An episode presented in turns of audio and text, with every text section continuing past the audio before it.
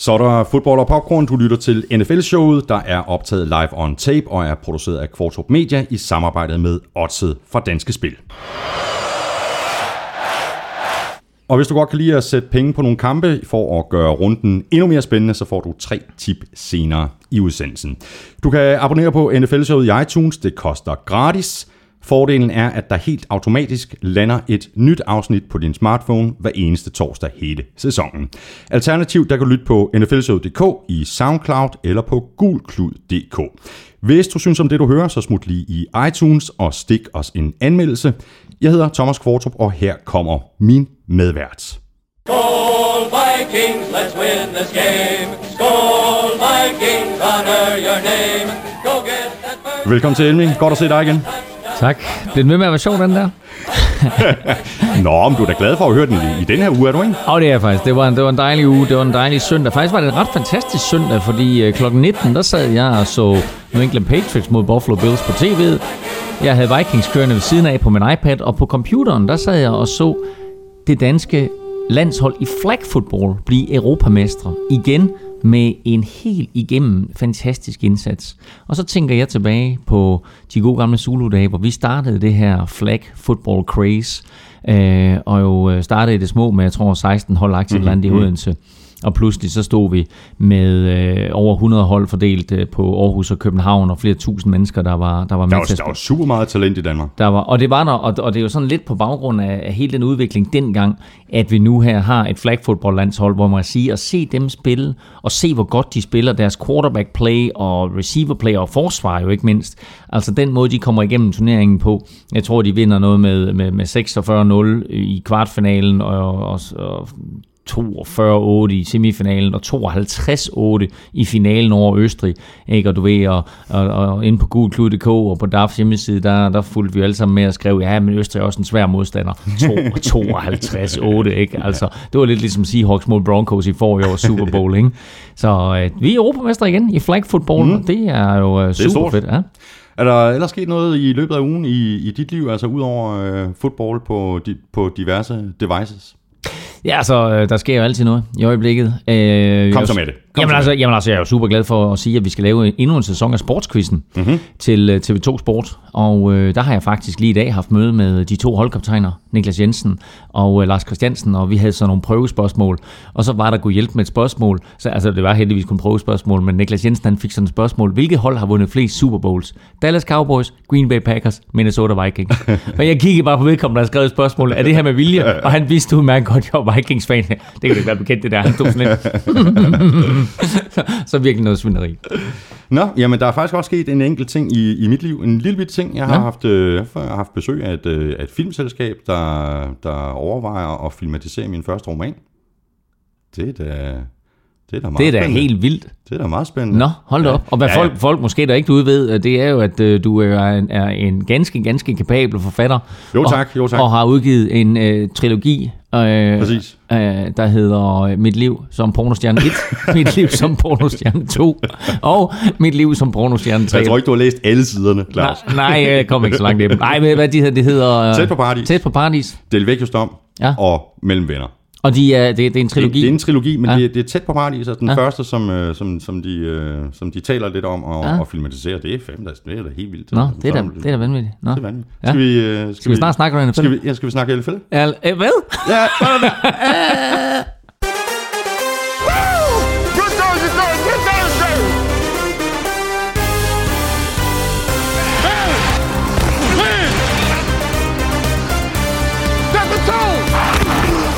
Der var masser af overraskelser i u 2. Jaguars, Buccaneers, Raiders og Redskins vandt alle deres kampe, men hvad med Bears og hvad med Giants, Lions og Eagles? De er alle 0 og 2, og de skal i gang nu.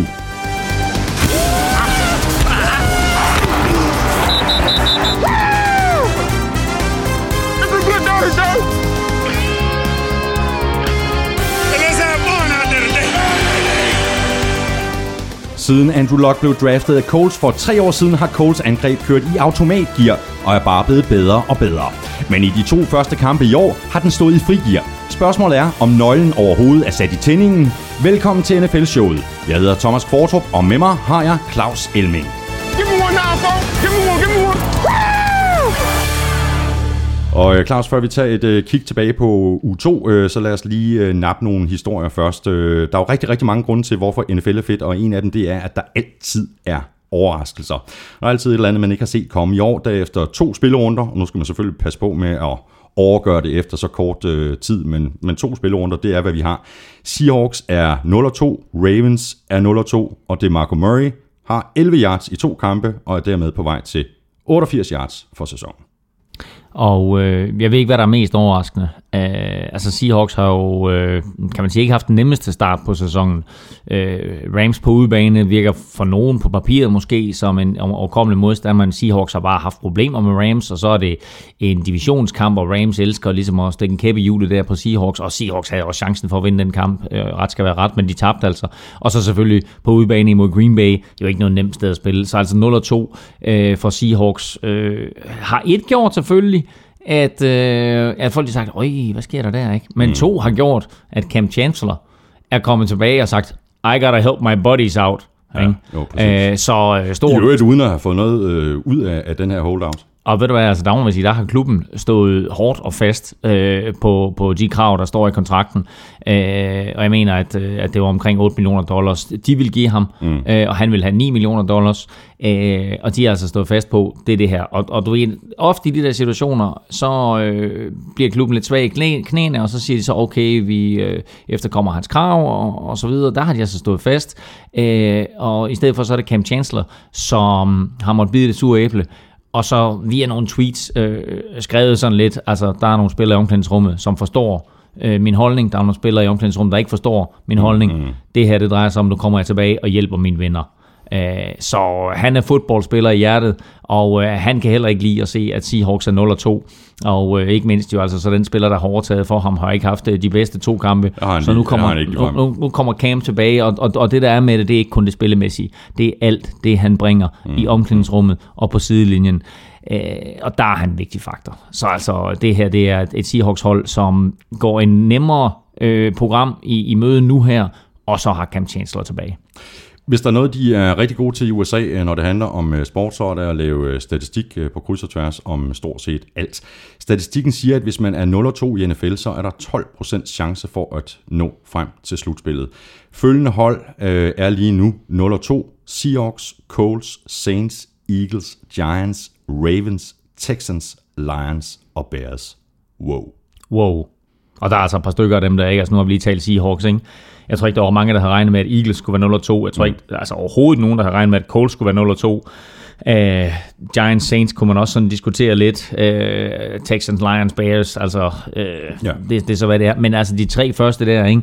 Altså uh, Colts, Seahawks uh, og Eagles, altså det er, det er store chok, at de alle sammen er 0-2, og i øvrigt har spillet øh, elendigt for, for, for Saints, eller for, for Eagles øh, og, og, og Colts. Øh, altså, de to har spillet dårligt, ikke? Mm. Øh, Seahawks sådan lidt så vi så. Øh, men det interessante er, at udover det der med, at der er 12% chance for at nå slutspil, hvis man er 0-2, så er der en anden statistik, der siger, at at man starter to sæsoner i træk 0-2, så kommer man ikke i slutspillet i begge to. Og Colts startede 0-2 sidste år mm. og kom i slutspillet. Så de vil altså, hvis de når slutspil i år, blive det første hold nogensinde. Men at de har kniven på struben Coles efter 0-2. Ikke bare fordi, at de er 0-2, men også fordi de ikke har spillet særlig godt. De har spillet fantastisk ringe. Ja. Ja. Til gengæld så er der så øh, 68,7 procents øh, chance, det har der været siden 1978, for at nå i slutspillet, hvis man starter 2-0, hvilket følgende hold har gjort. Jets, Patriots, Bengals, Broncos, Cowboys, Packers, Cardinals, Falcons og Panthers. Mm. Og der er et par overraskelser imellem, og så er der nogen, der har sagt, at selvfølgelig er de 2 0. Øh, et af de mest, mest bemærkelsesværdige, det er jo faktisk, at, at, at Packers er 2-0, fordi Packers har startet 1 og 2 de to sidste år, mm. og stadigvæk vist sig som et af de absolut bedste hold i NFC, så de er sådan lige skulle i gang nu er de altså 2-0 allerede på nuværende tidspunkt, og øh, Aaron Rodgers øh, ser jo ikke ud som om, at han på nogen måde savner Jordy Nelson. Så hele det der med, at man talte om, uh, det, det er en, en, en kæmpe brik, de fjerner fra, fra Packers angreb, der viser øh, Aaron Rodgers sig jo bare som en anden Tom Brady, at det er fuldstændig lige meget, hvem du omgiver ham med. Han finder den åbne mand.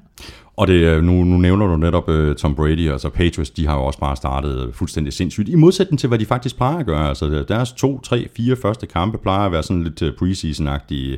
Nå, vi skal lige prøve at se, hvordan de andre hold de stiller op. Nå, okay, nu kører bussen, ikke? Men uh, jeg skal også lige love for, at, uh, at nøglen er i tændingen, og, og den er sat i, uh, i, i femte gear, den der Patriots-bus. Kan du huske sidste år, hvad der betalte om efter fjerde kamp? Du talte om, Brady er Ja, færdig. Ja, præcis. Brady er færdig. Hvad ender han med? Ikke? Han ender med at blive Super Bowl MVP, mm, ikke? Og vinder mm, Super Bowl, ikke? Altså, det der, øh, altså, han er, bare, han er bare ikke færdig, og Patriots er ikke færdig. De fik bare en langsom start sidste år. Og det, det, det gør, at Patriots mandskab jo der sidste år havde egentlig også forventet i år. Fordi det jo ikke er et hold, hvor du kigger ned over holdkort, og så siger du så, hold da op, det er simpelthen spækket med stjerner. Det her det er et hold, hvor det er sådan, at, at de jo mere er et hold i den der forstand der med, at det er sådan, at vi løfter i samlet flok. Øh, og, og der er Brady selvfølgelig superstjernen, så har han Gronkowski selvfølgelig også, øh, som er, er en utrolig vigtig spiller, og selvfølgelig den bedste på sin position i hele NFL. Og så et forsvar, som godt nok har nogle vigtige brækker og nogle markante navne, men sådan overall set, hvis du ser stjerne for stjerne, hold for hold, så har de ikke nær så meget star quality mm, mm. som mange af de andre hold. Og det er altså, vi har talt om det før, kombinationen af Bill Belichick, træneren, og quarterbacken Tom Brady, det de har formået i alle de år her, de har været sammen, har bare været helt unikt. Belichick træner dem, sådan så de er bedst muligt forberedt, altid sørger for, at den modstander, de skal op imod, enten det er en tilfældig søndag eller det er en Super Bowl søndag, at der er de simpelthen så top-tunet og forberedt, så der er intet, som, øh, som de kan blive overrasket over. Og Brady er jo bare mesteren i, øh, ligesom Aaron Rodgers, at finde den åbne mand, og uanset hvem han er omgivet med, øh, om det hedder øh, Dion Branch, eller et eller andet no-name, eller en øh, Gronkowski, så ved han præcis, hvor han skal hen med bolden, og leverer bolden der, hvor den skal hen. Mm. Claus, vi kommer ikke udenom at tale Cowboys og Tony Romo. Uh, it's broken, sagde Romo på vej ud af banen, og han er ude i minimum 8 uger. Det er et kæmpe, kæmpe tab for Cowboys. Og så ovenpå, at de ugen inden mistede Des Bryant. Og seks måneder inden mistede der Marco Murray. Mm. Så hvis du kigger tilbage igen på sidste år, så talte man om The Big Three, ikke? Altså, når man i Dallas taler om The Big Three i gamle dage, ikke? Altså, så var det uh, Troy Aikman, uh, det var Emmett Smith, og det var Michael Irvin. Nu her, ikke? Altså sidste år, ikke? Altså, så talte man om, wow, nu er det der igen, ikke? Tony Romo, Des Bryant, og DeMarco Murray, og øh, nu lige pludselig, ikke? Så er, er Murray Eagles, og gør det, som du pointerede lidt tidligere, fantastisk godt. Not. og øh, Des Bryant ude øh, op til 12 uger nu, Romo ude øh, op til 8 uger, måske mere.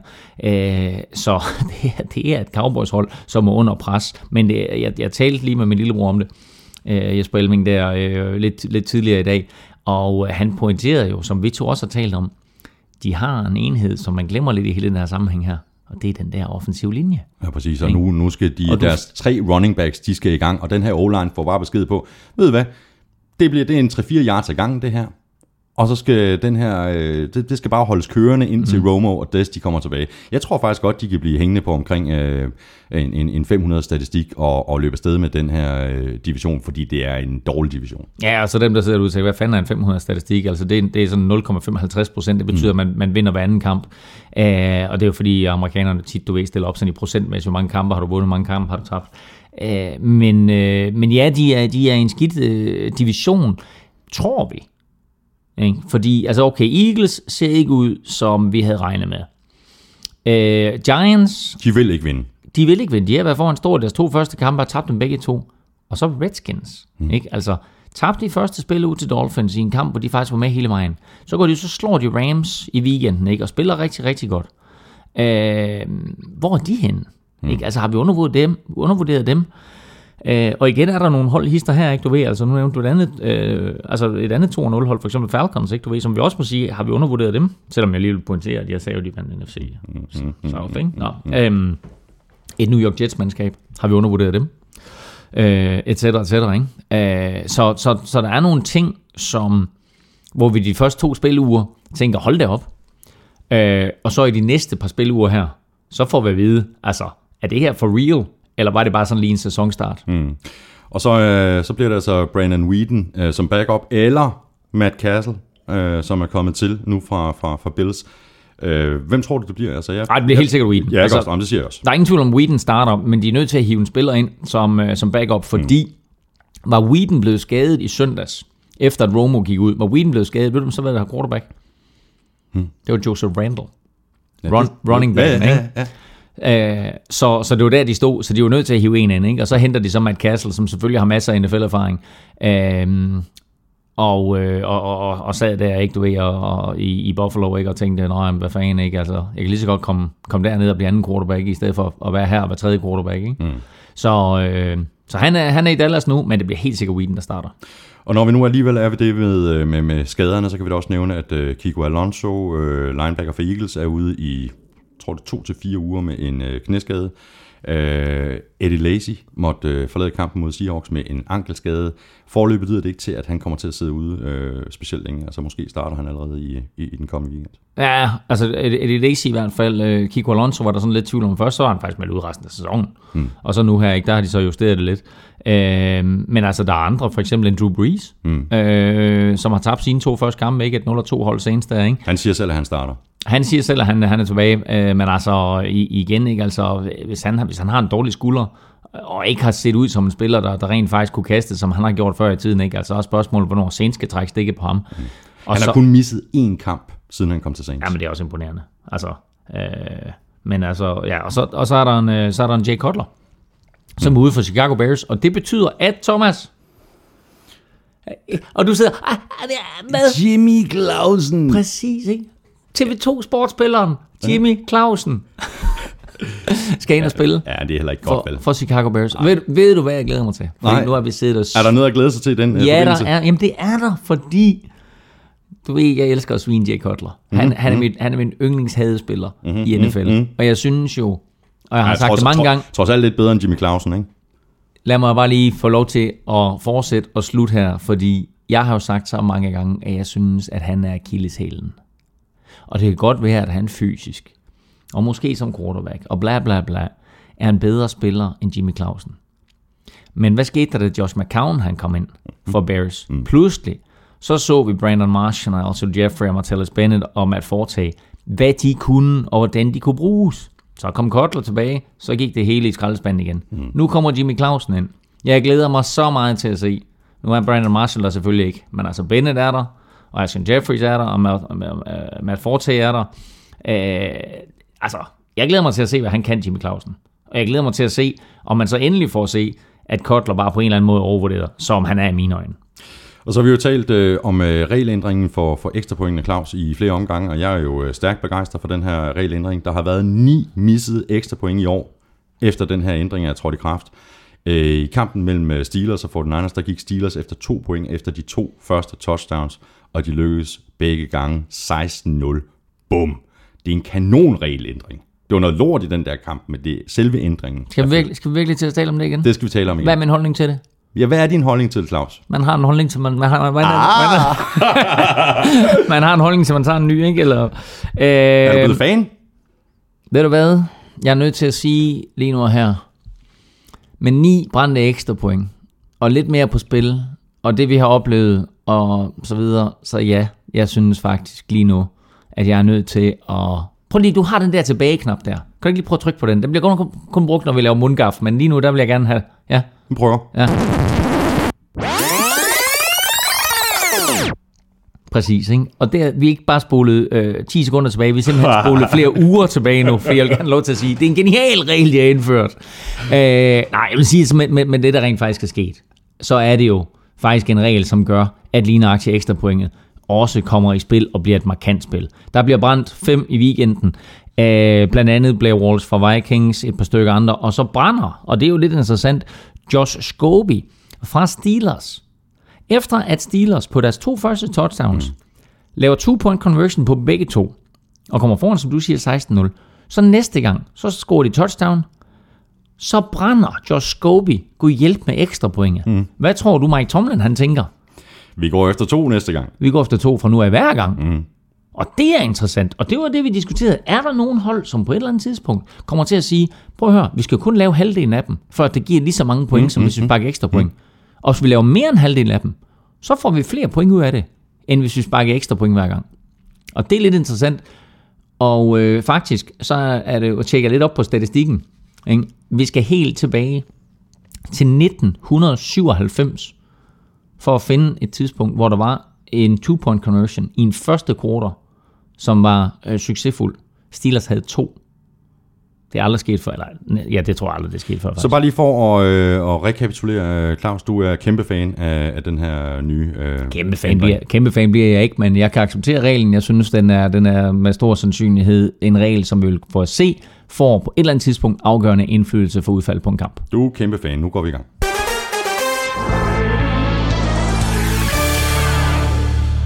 Så tager vi hul på at kigge tilbage på anden spilrunde, og vi starter med uh, Thursday Night-kampen mellem uh, Chiefs og Broncos. En, uh, en tæt kamp, som, uh, som Chiefs uh, faktisk længe så ud til at, at, at vinde. Uh, så er der lige en fumble af Jamal Charles, og To. ja, ja men uh, det er den, uh, den sidste fumble, jeg tænker på. ikke? Jo, jo, men den første fumble var jo på 6 linjen i første kvartal, mm. øh, hvor de kunne være kommet foran med, med touchdown allerede der, ikke? Øh, og Jamal Charles spiller en fin kamp. Han har 125 yards og et touchdown, og kigger man isoleret på det, så øh, jo en, en, en stabil indsats af en running back. Men han fumbler i første kvartal, han fumbler med øh, omkring 30 sekunder igen af, af fjerde kvartal. En fumble, som vel og mærke bliver returneret til touchdown. Bum, lige efter at Broncos havde scoret. Så øh, to touchdowns til Broncos mm. på 9 sekunder, og øh, vinder 24-17 til 31-24. Så stærkt kan det gå i NFL. Og det er det syvende sejr i træk til, øh, til Broncos over Chiefs, og det er 13. udesejr til Broncos i træk. Øh, det, er, det er også imponerende. Er det 13 udsejr? Ikke 13 udsejr i divisionen, faktisk. Øhm, og det er, øh, altså det er helt uhørt. Mm. Øh, og det er selvfølgelig, og det startede faktisk før Peyton Manning, men er selvfølgelig med Peyton Manning øh, bare fortsat. Øh, og det er altså, det er altså hårdt, ikke? Altså, at, at, at være hjemmeholdt i en division, og så kommer Broncos på besøg, og så tænker man, at vi taber alligevel. Mm. Men altså, når det så er sagt, Chiefs havde den der kamp helt nede i sækken Fuldstændig. og, øh, og styrede begivenhederne, og øh, så ender det alligevel med, at Broncos vinder. Og skal vi, skal vi snakke Peyton Manning? Ja, det Fordi altså, altså, hvis man har ham i, i, i fantasy, mm. øh, jamen så er man sikkert øh, ok tilfreds med, med, med slutresultatet. Men altså, øh, det, det ligner ikke den Peyton Manning, som jeg tænker på, når jeg tænker på Peyton Manning. Nu skal jeg fortælle, hvad jeg tænker. Mm. Jeg tænker, at Broncos trænerstab og Gary Kubiak i særdeleshed skal ændre den måde, øh, de spiller offensiv fodbold på. Mm. Fordi da de havde kniven på struben og havde brug for nogle point, så satte de Manning i shotgun. Og det ekstra en eller to sekunder, det gav ham. Det gjorde bare, at han havde overblik over banen, han havde øjnene fremad, han skulle ikke til at tage bolden op under center, han skulle ikke ned til en running back, han skulle ikke lave en eller anden play fake. Han skal ned i shotgun, og så skal de enten stille op i en normal shotgun, eller køre den her pistol-formation, som er blevet så populær. Det er der, han skal være. Det er den måde, de skal køre deres angreb på. Og så må de justere running backsene efter den måde at stille op på. Han skal ikke op under center, og det er bare der Manning han er. Fordi da han først fik lov til at komme i shotgun, så var han den gamle Manning. Så var han suveræn. Mm, mm. Så kastede han højre og venstre og lagde boldene millimeter præcis. Så du de to kast til Demarius Thomas? Ja. De er lagt op i 2,5 meters højde, mm. hvor kun Demarius Thomas skal få fat i dem. Så kræver det selvfølgelig, at Demarius Thomas han griber den fra fødderne ned. Det klarer han. Han gør sin del af jobbet, men Manning lægger nogle sukkerballer. Og touchdownene til, øh, hvad hedder han, Emmanuel Sanders, er jo også bare altså sat lige mellem et-tallet og nullet på Sanders. Ikke? Altså han, han skal nærmest bare lukke øjnene, og så, åh, der var den der brune klat, der ikke så løb ind over målstregen. Ikke? Mm. Udligning, som var det udlignende touchdown, mm, og så scorede de umiddelbart efter igen. Og hvis de gør det, øh, lige præcis øh, ændrer det her Gary Kubiak-system, øh, så det passer bedre til, til, til, til Manning, så vil det jo også samtidig skabe mere plads til både Ronnie Hillman og CJ Anderson, fordi de havde heller ikke nogen specielt god kamp. Nej, og øh, altså det tror jeg, fordi jeg tror Broncos er nødt til at, at, at gøre det, man, øh, altså i, i modsat af, hvad man gjorde i gamle dage, hvor man åbnede op for kastangrebet via løbeangrebet, så er der mange hold nu, som prøver at åbne op for løbeangrebet via kastangrebet, og det er den måde Broncos de skal gøre det på. Giv bolden til Manning i shotgun, og så derfra du vil ham lave sådan nogle inside handoffs til, til CJ Anderson og, og Ronnie Hillman og køre det den vej. Så lad os hoppe videre til øh, Bills Patriots øh, 32-40. Øh, Jeg troede faktisk, at øh, Rex Ryan og Bills ville vinde den her kamp, men jeg skal altså lige få lov for, at de fik sig en ordentlig lektion af Belichick og Brady. Kampen var ikke øh, lige så tæt, som, øh, som cifrene de antyder. Nej, det var, det var den, altså til at starte med var Bills sådan set meget godt med, og så trak Patriots fra, og så, øh, så kom Bills tilbage lidt historien også fra, mm. fra kampen mellem, mellem Patriots og Steelers i første spillerunde. Men altså, Tyrod Taylor, Bills unge quarterback, jeg synes stadigvæk selv i, i nederlaget stund, at han viser nogle, nogle evner og en vilje, og en, en, altså der, der er god fight i knægten, ikke? Altså til at komme tilbage. Hold, hold på bolden lidt for længe indimellem.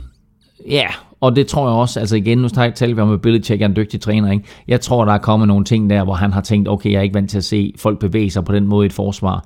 Øh, og der er han jo på den anden side, du ved, ja, han holder bolden lidt for længe og ryger også ned et par gange, men han laver heller ikke de der helt dumme fejl. Jeg mener kun, han kaster en enkelt interception. Øh, så, øh, Ah, jeg tror faktisk, han, øh, han kaster... Jeg er ikke sikker. Jeg mener faktisk, han kaster tre interceptions. Tyler Taylor? Ja. Nå, og det, det er lidt pinligt, vi sidder her og ikke lige kan... Øh, okay, det må vi lige, det må vi lige tjekke op på. Øh, men altså, øh, der er nogle andre ting, der, der er imponerende her, og det er, vi har talt og rost Bills forsvar til skyerne. Brady kommer ud, kaster 466 yards, og øh, altså det er næst flest mm. yards, han nogensinde har kastet for. Og Gronk, øh, selvfølgelig ustoppelig, scorer for 8. kamp i træk. Øh, det er altså meget god statistik for en, øh, for en tight end, og så sagde du selv, at altså kampen ender 32-40, ikke? så altså 40 point scoret af, af Patriots imod Bills. Og der er en, en anden sjov lille statistik, jeg lige vil hylde frem, og det er, der er i de sidste to sæsoner kastet 21 touchdowns imod Bills. Bills forsvar har lavet 21 interceptions. Brady statistik, 7 touchdowns kastet, 0 interceptions. Og øh, de startede, Patriots, med at kaste bolden 10 gange. Og altså, han spredte jo simpelthen øh, bare bolden rundt, øh, udnyttede de forskellige matchups, altså fuldstændig som en kirurg. Det var enten øh, Gronkowski, Dion Lewis eller, eller Edelman. De greb til sammen 24 bolde for 308 yards. Og Edelman, han, han ligner bare Welker, ikke? Og altså, der er også nogle af de der catches der, der er helt vanvittige, ikke? Altså, nu sagde jeg godt nok, at, at, at Brady ikke var omgivet af stjerner, øh, og, og det er han på sin vis heller ikke, men altså, man må bare sige, at øh, Julian Edelman og, og Danny Amendola, ikke? Altså, der er nogle af de der catches, de laver, mm. de er jo helt igennem geniale. Jeg er jo kæmpe stor fan af, af, af Rex Ryan, øh, og hvis der er noget, han kan, så er det jo at sætte sine spillere op, ikke mindst øh, mod Bill Belichick. Spørgsmålet er bare, om de var sat for meget op. Altså, det virker nærmest som om, at de overtændte. Og mange penalties. Og ved du hvad? Den der med penalties, det er meget interessant, fordi det var ikke kun i den kamp. Det, den kamp var den, der havde flest. Det havde 26 penalties. Det er 13 øh, til hver i snit. Mm. Øhm, 26 penalties. Det normale penalty-snit i NFL for en kamp ligger på omkring 13-14. Men der var faktisk i snit 18 øh, penalties, altså 9 per hold øh, i weekenden her. Øh, og det er, det er markant højere end noget, vi har set i de senere sæsoner. Vi kører ind på Google lige nu en statistik over de sidste fem sæsoner. Og der er spil uge 2, som vi lige er færdige med, markant over alle, alle andre uger i de sidste fem sæsoner. Øh, spil uge 1 til spil uge 17. Hele vejen igennem. Lige omkring 7 i snit per hold. Mm. Spil uge 2. 9 i snit per hold.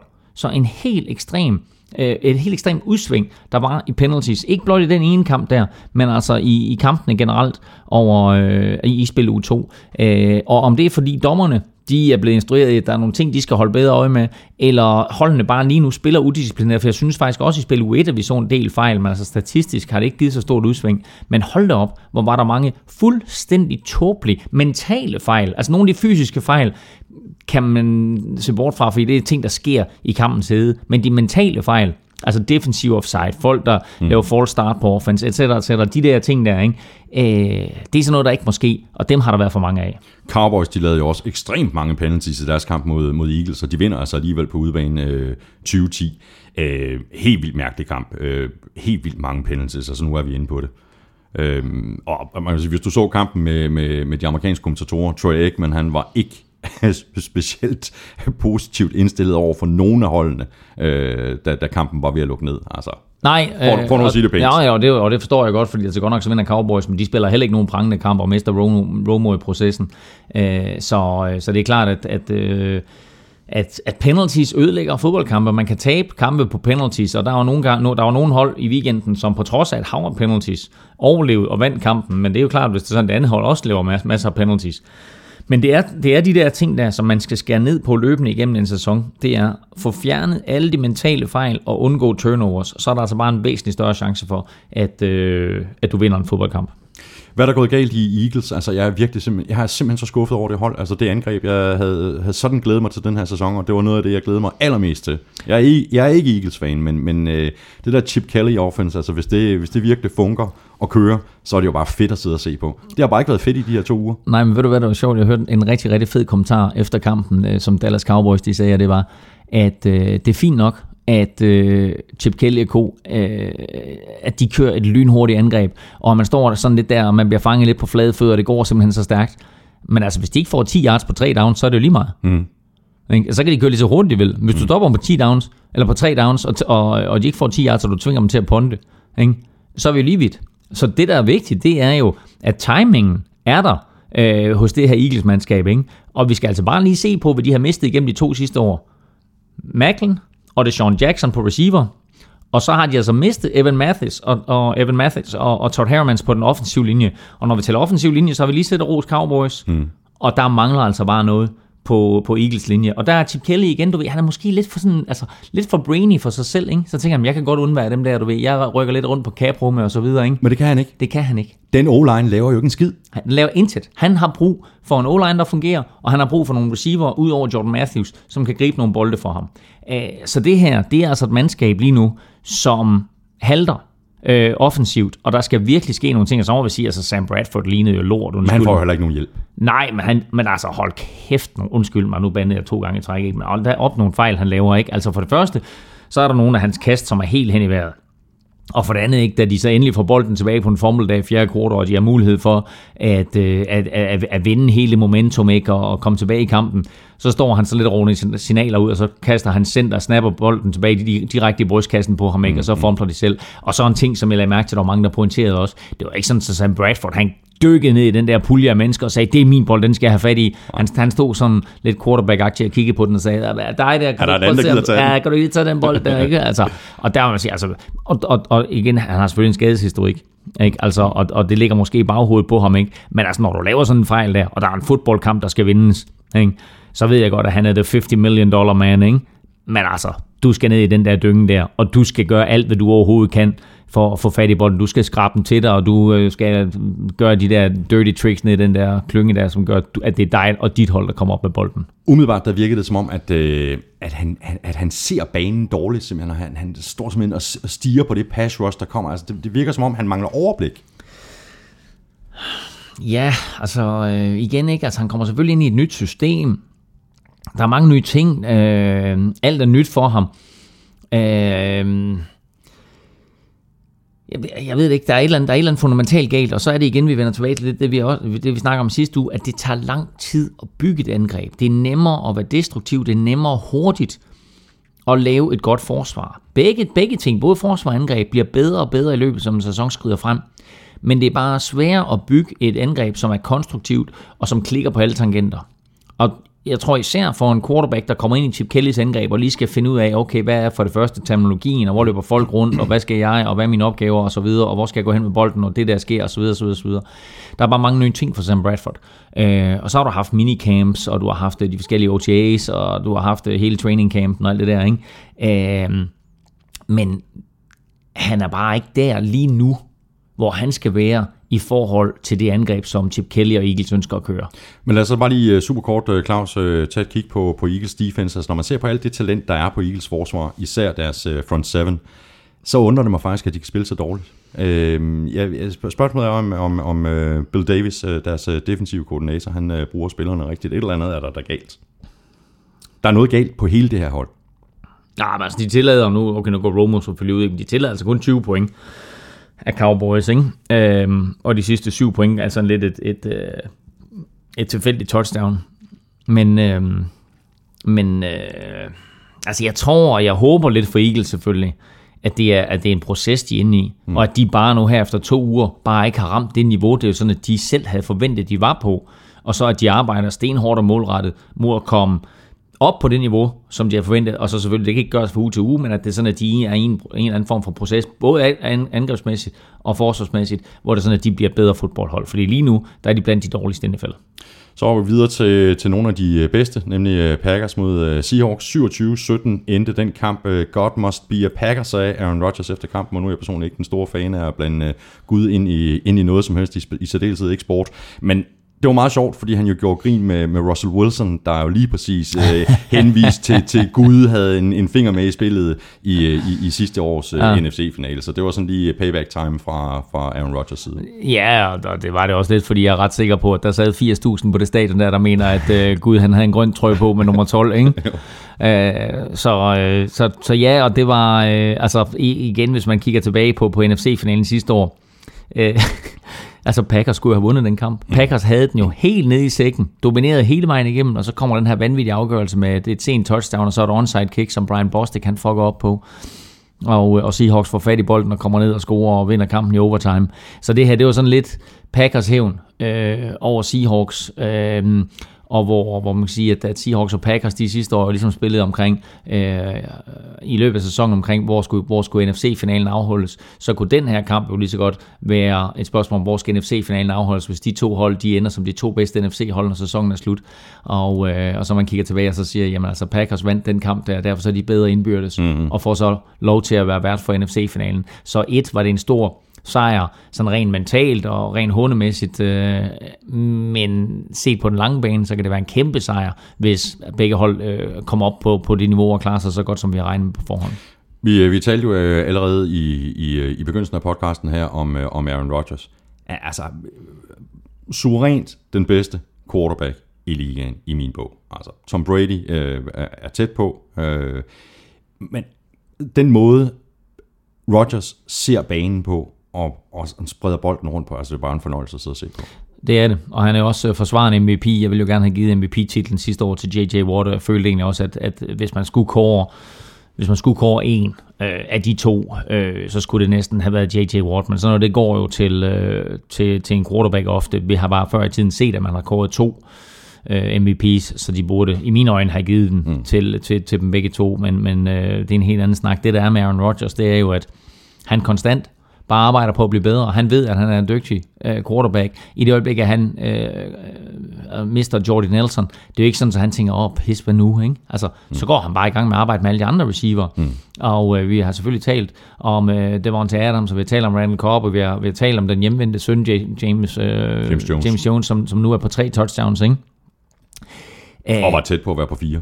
Øh, var meget, meget tæt på at være på fire, faktisk. Øh, men så kommer de her nye unge receiver, så får han lige pludselig en Ty Montgomery i spil, rammer ham på to eller tre kast i træk, og bringer ham ind, du ved, så, så han øh, på en eller anden måde, det er jo, det er jo vildt, ikke, du ved, at man sådan i løbet af en kamp imod Seahawks, bringer sådan en spiller i spil, og så siger "Ah, du hvad, nu kaster jeg lige et par gange til dig, ikke? Du ved, så får du lidt selvtid her, ikke? Og så, mm. så hjælper det selvfølgelig også, at Cam Chancellor, han ikke løber rundt derude, ikke? er klart. For jeg tror, hvis jeg havde været i Ty Montgomery, og så man har set Cam Chancellor, så jeg prøver, jeg sidder lige over på det spil her. Ikke? Jeg, jeg, jeg, godt lide, jeg skal lige lære jeg skal lige stå lidt på siden, jeg skal lige se, du ved. Ikke? Altså, men, øh, og han, er- han er selvfølgelig tilbage i Cam Chancellor, når, når NFC-finalen eller slutspillet i hvert fald går i gang. Men, øh, men det var fedt med Aaron Rodgers, ikke? Du ved, så kaster han til, øh, til sin navnebror øh, Richard Rodgers, Titan, ikke? og så kaster han til James Jones og Randall Cobb og så videre, og så bringer han Ty Montgomery i spil. Øh, og så har de altså også Eddie Lacy, som jo øvrigt ikke har fået nogen prangende start på sæsonen overhovedet. Ikke? Mm. Øh, så, øh, så det her, det er bare en mand, Aaron Rodgers, som har fået alle i Green Bay til at glemme, at der engang var en mand, der hed Brett Favre. Det må man sige ja til. Øh, En anden spiller, der heller ikke har fået nogen specielt øh, prangende start på sæsonen, det er tight end øh, for Seahawks, Jimmy Graham. Altså i den her kamp, et catch, 11 yards. Øh, Jeg forstår simpelthen ikke den måde, at øh, Seahawks bruger Jimmy Graham på. Han er inde og blok- blokerer på tre fjerdedele af, af spillene. Ja, og, og øh, jeg så, at Pete Carroll, han bag- bagefter kampen blev spurgt til det her, og øh, så udtalte lidt kryptisk, at øh, Seahawks havde øh, fem eller seks forskellige metoder at bringe Jimmy Graham i spil på, og der bare ikke var nogen af dem, der lykkedes.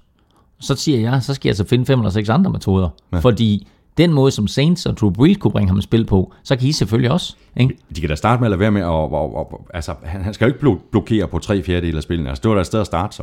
Ja, ja, præcis. Altså, øh, og, han, og han skal være den der red zone trussel, og han skal være den der mand, som du kan sende direkte ned igennem midten af banen, hvor Breeze jo også brugte ham tit. Han skal være den der mand, øh, som, som mange andre er begyndt at bruge deres tight ends, hvor du splitter ham ud som receiver nærmest, ikke? og så ser du på den matchup, du får, at han over for en, en langsom linebacker, så sender du ham dybt, at han over for en lille corner, ikke? Du, så kaster du højt.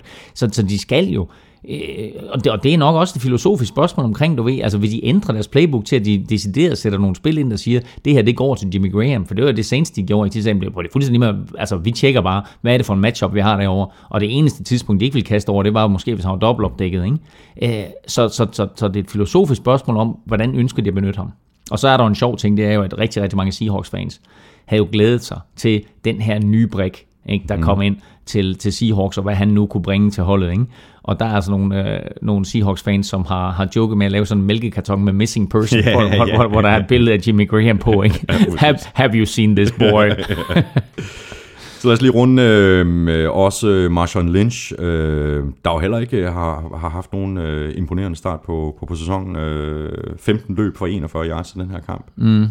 Russell, Wilsons, øh, Russell Wilson øh, lignede heller ikke en quarterback, der sådan ligesom kunne øh, komme ind i, det, i, i, i den rytme, som han, han var i en, en stor del af sidste sæson. Nej, altså, øh, de har også mødt i de første to spil under to rigtig gode forsvar, altså Rams forsvar er jo blandt de allerbedste i NFL, og man skal bare ikke undervurdere Packers forsvar. Og vi skal lige lægge mærke til, hvis vi igen lige hopper tilbage til den NFC-finale, som, som Seahawks sidste år vandt i overtime, så blev de altså holdt i 55 minutter til tre point hmm. af Green Bay Packers forsvar.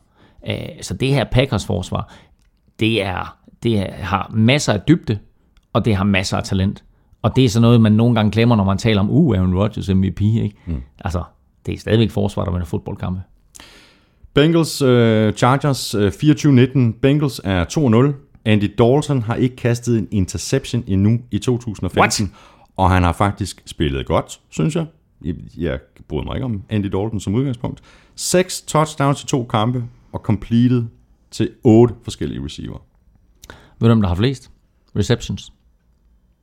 Øh, hos... Øh, Bengals. Bengals, nej. Tight end Tyler Eifert. Ja. Han har grebet 13 bolde. Der er blevet kastet til ham 17 gange. Han har grebet 153 yards, og han har tre touchdowns. Han fører Bengals i alle de statistikker. Og han får måske en tredjedel af, hvad Jake Green han får i løn. Mm, mm. Eller en fjerde eller en femtedel. Aktie eller andet, ikke? Uh, igen et af de her beviser på, at tight end er den der nye position, der er svært at dække op. Og så kan vi bare lige vende tilbage til vores samtale fra før. Where the hell is Jimmy Graham?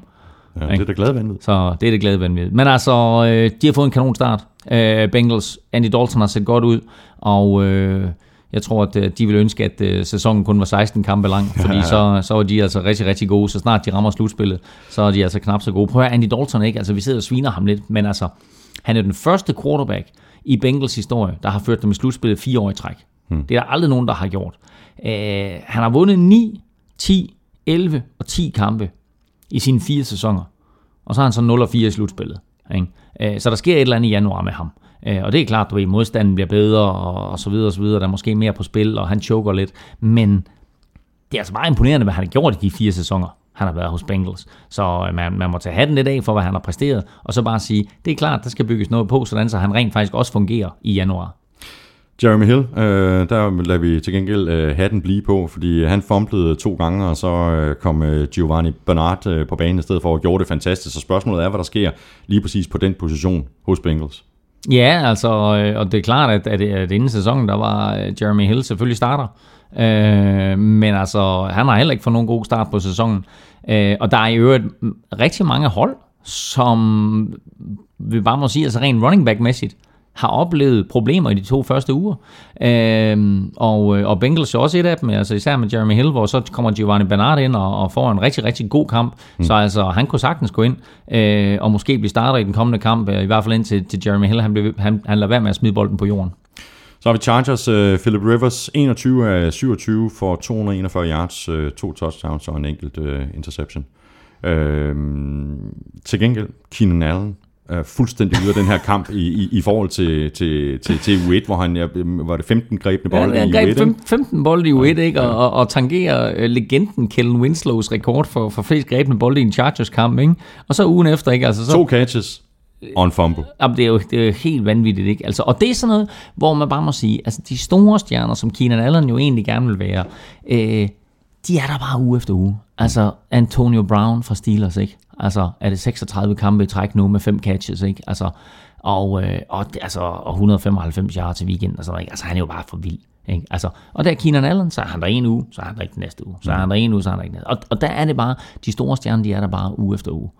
Øh, og, øh, og Philip Rivers var jo rent faktisk, ret skal være ret, var jo rent faktisk tæt på at føre Chargers tilbage i den her kamp. Jeg har egentlig store forhåbninger for, for Philip mm. Rivers og Chargers i den her sæson. Og det der, det er jo sådan en kamp, hvor hvis de har vundet den, du ved, så kan man sådan sige, at det var måske berettiget. Men nu er vi lidt der igen, ikke? Du ved, at nå, så er de 1 og 1 efter to uger, og så ender de kunne hjælpe nok 8 og 8, ikke, du ved, og så tænker man, Nå, men det kunne da egentlig være blevet til en hel del mere, men, men det blev det bare ikke. Øh, Men jeg håber, jeg håber virkelig øh, for Chargers, at, at de får en god sæson. Jeg håber det for Philip Rivers også, fordi jeg, jeg, jeg er vild med ham som quarterback. Øhm, men øh, han var jo tæt på at føre sit hold tilbage, og så kaster han den sidste i endzone, der så blev interceptet. Og nu var du inde på Antonio Brown, øh, Claus, og øh, så kan vi lige så godt få det overstået Steelers øh, 49ers øh, 43-18. Niners de kom alvorligt ned på jorden igen øh, efter den der milde og blide start mod, mod Vikings i spil u 1. Øh, altså 43-18, det kunne, det kunne nemt være endt med en meget større sejr, og Steelers de var fuldstændig øh, overline. Jeg har faktisk øh, et, øh, et klip fra, fra 49ers pressemøde øh, for efterkampen. We just got our ass totally kicked. We couldn't do diddly poo offensively. We couldn't make a first down. We couldn't run the ball. We didn't try to run the ball. We couldn't complete a pass. We sucked. Øh, fuldstændig korrekt. Jeg har faktisk lige nogle tal til dig. Og du er, nødt til lige, du er nødt til lige at fortælle dem, der ikke følger Ja, med det, hver uge, at det, det er Jim Mora, og vi brugte den øh, sidste uge. Ja, øh, og det har intet med 49ers at gøre. Det er, et, det er et gammelt Saints-klip, ikke? Præcis, Jim Mora. Uh, som i øvrigt, uh, man kan Google Jim Mora, der er rigtig mange gode klip af Ja. Jim Mora på, uh, på, på, på nettet.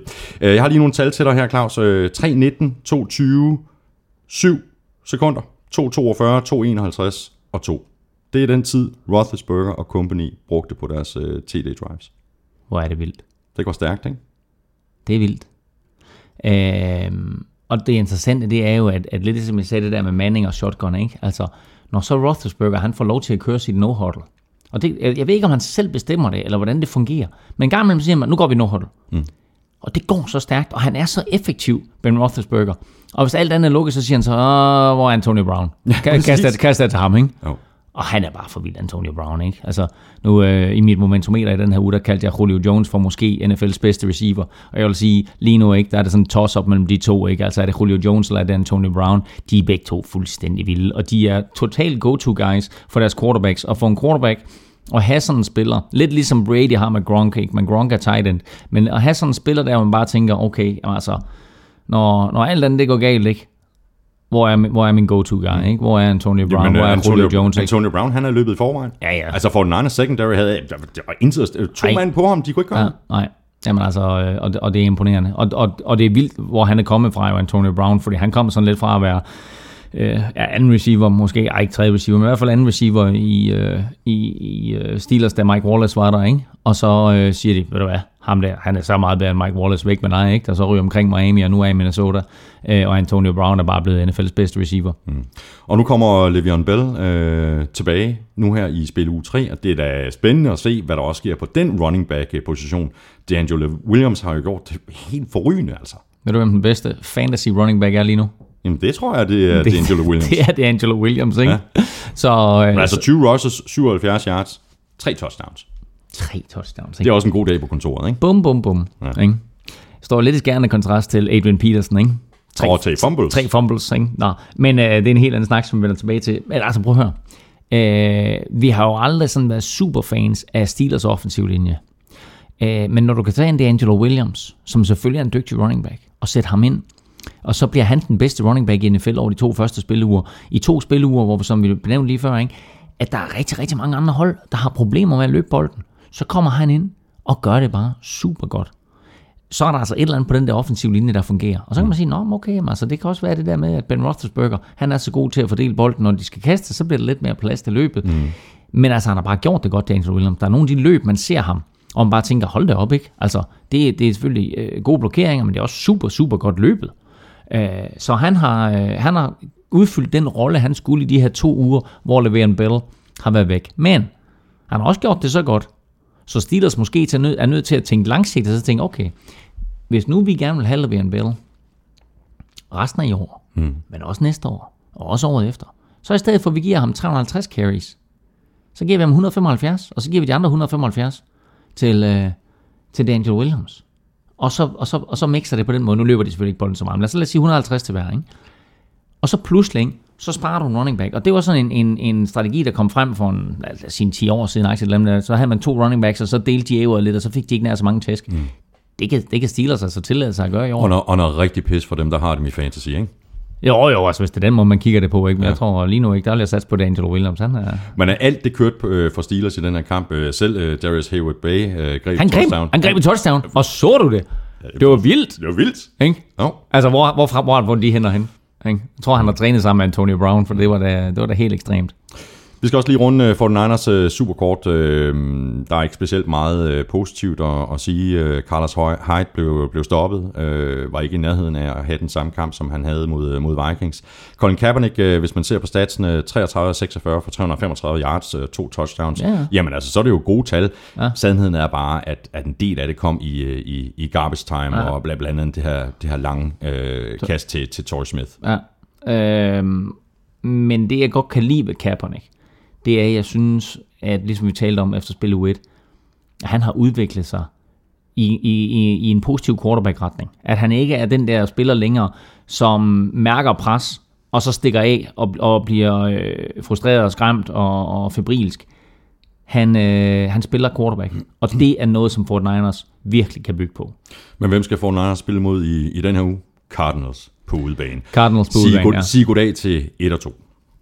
Nå, vi hopper videre til øh, Giants øh, Falcons 2024. Giants, de er 0 og 2. Øh, nu er der ballade i New York. Øh, Giants, de kunne, de kunne have været 2 og 0. Øh, men mens der er hold, der, der, der, der sådan ligesom er kendt for at finde en måde at vinde på, må man øh, sige, Giants i år, de finder en måde at tabe på. Ja, må ikke, må ikke Tom Coughlin, han på en eller anden måde har haft nogle penge på, at Falcons de skulle vinde den kamp. Fordi altså, nu har de to første spiluger været foran med henholdsvis 10 og 13 i fjerde kvartal, og tabt begge kampe. Og så er der bare lige en interessant statistik, hvor du siger, okay, men det er så to spiluger, hvor Giants er foran med to cifre i fjerde kvartal og taber. Hvor mange gange har Bill Belichick tabt, når han er foran med to cifre i fjerde kvartal? Jeg tror ikke, han har tabt. Han har aldrig tabt. Nej. Han har aldrig været foran to cifre og tabt i fjerde kvartal. Og det er, det er sådan lidt en, en, en statistik, der hvor man siger, jamen prøv at høre, når du er foran med 10 eller mere i fjerde kvartal, så skal du bare vinde den kamp. Uanset hvordan og, og hvorledes og hvad der sker. Ikke? Spil sikkert, løb bolden, sørg for at tage noget tid af klokken, sørg for at vinde den kamp. Bum, færdig.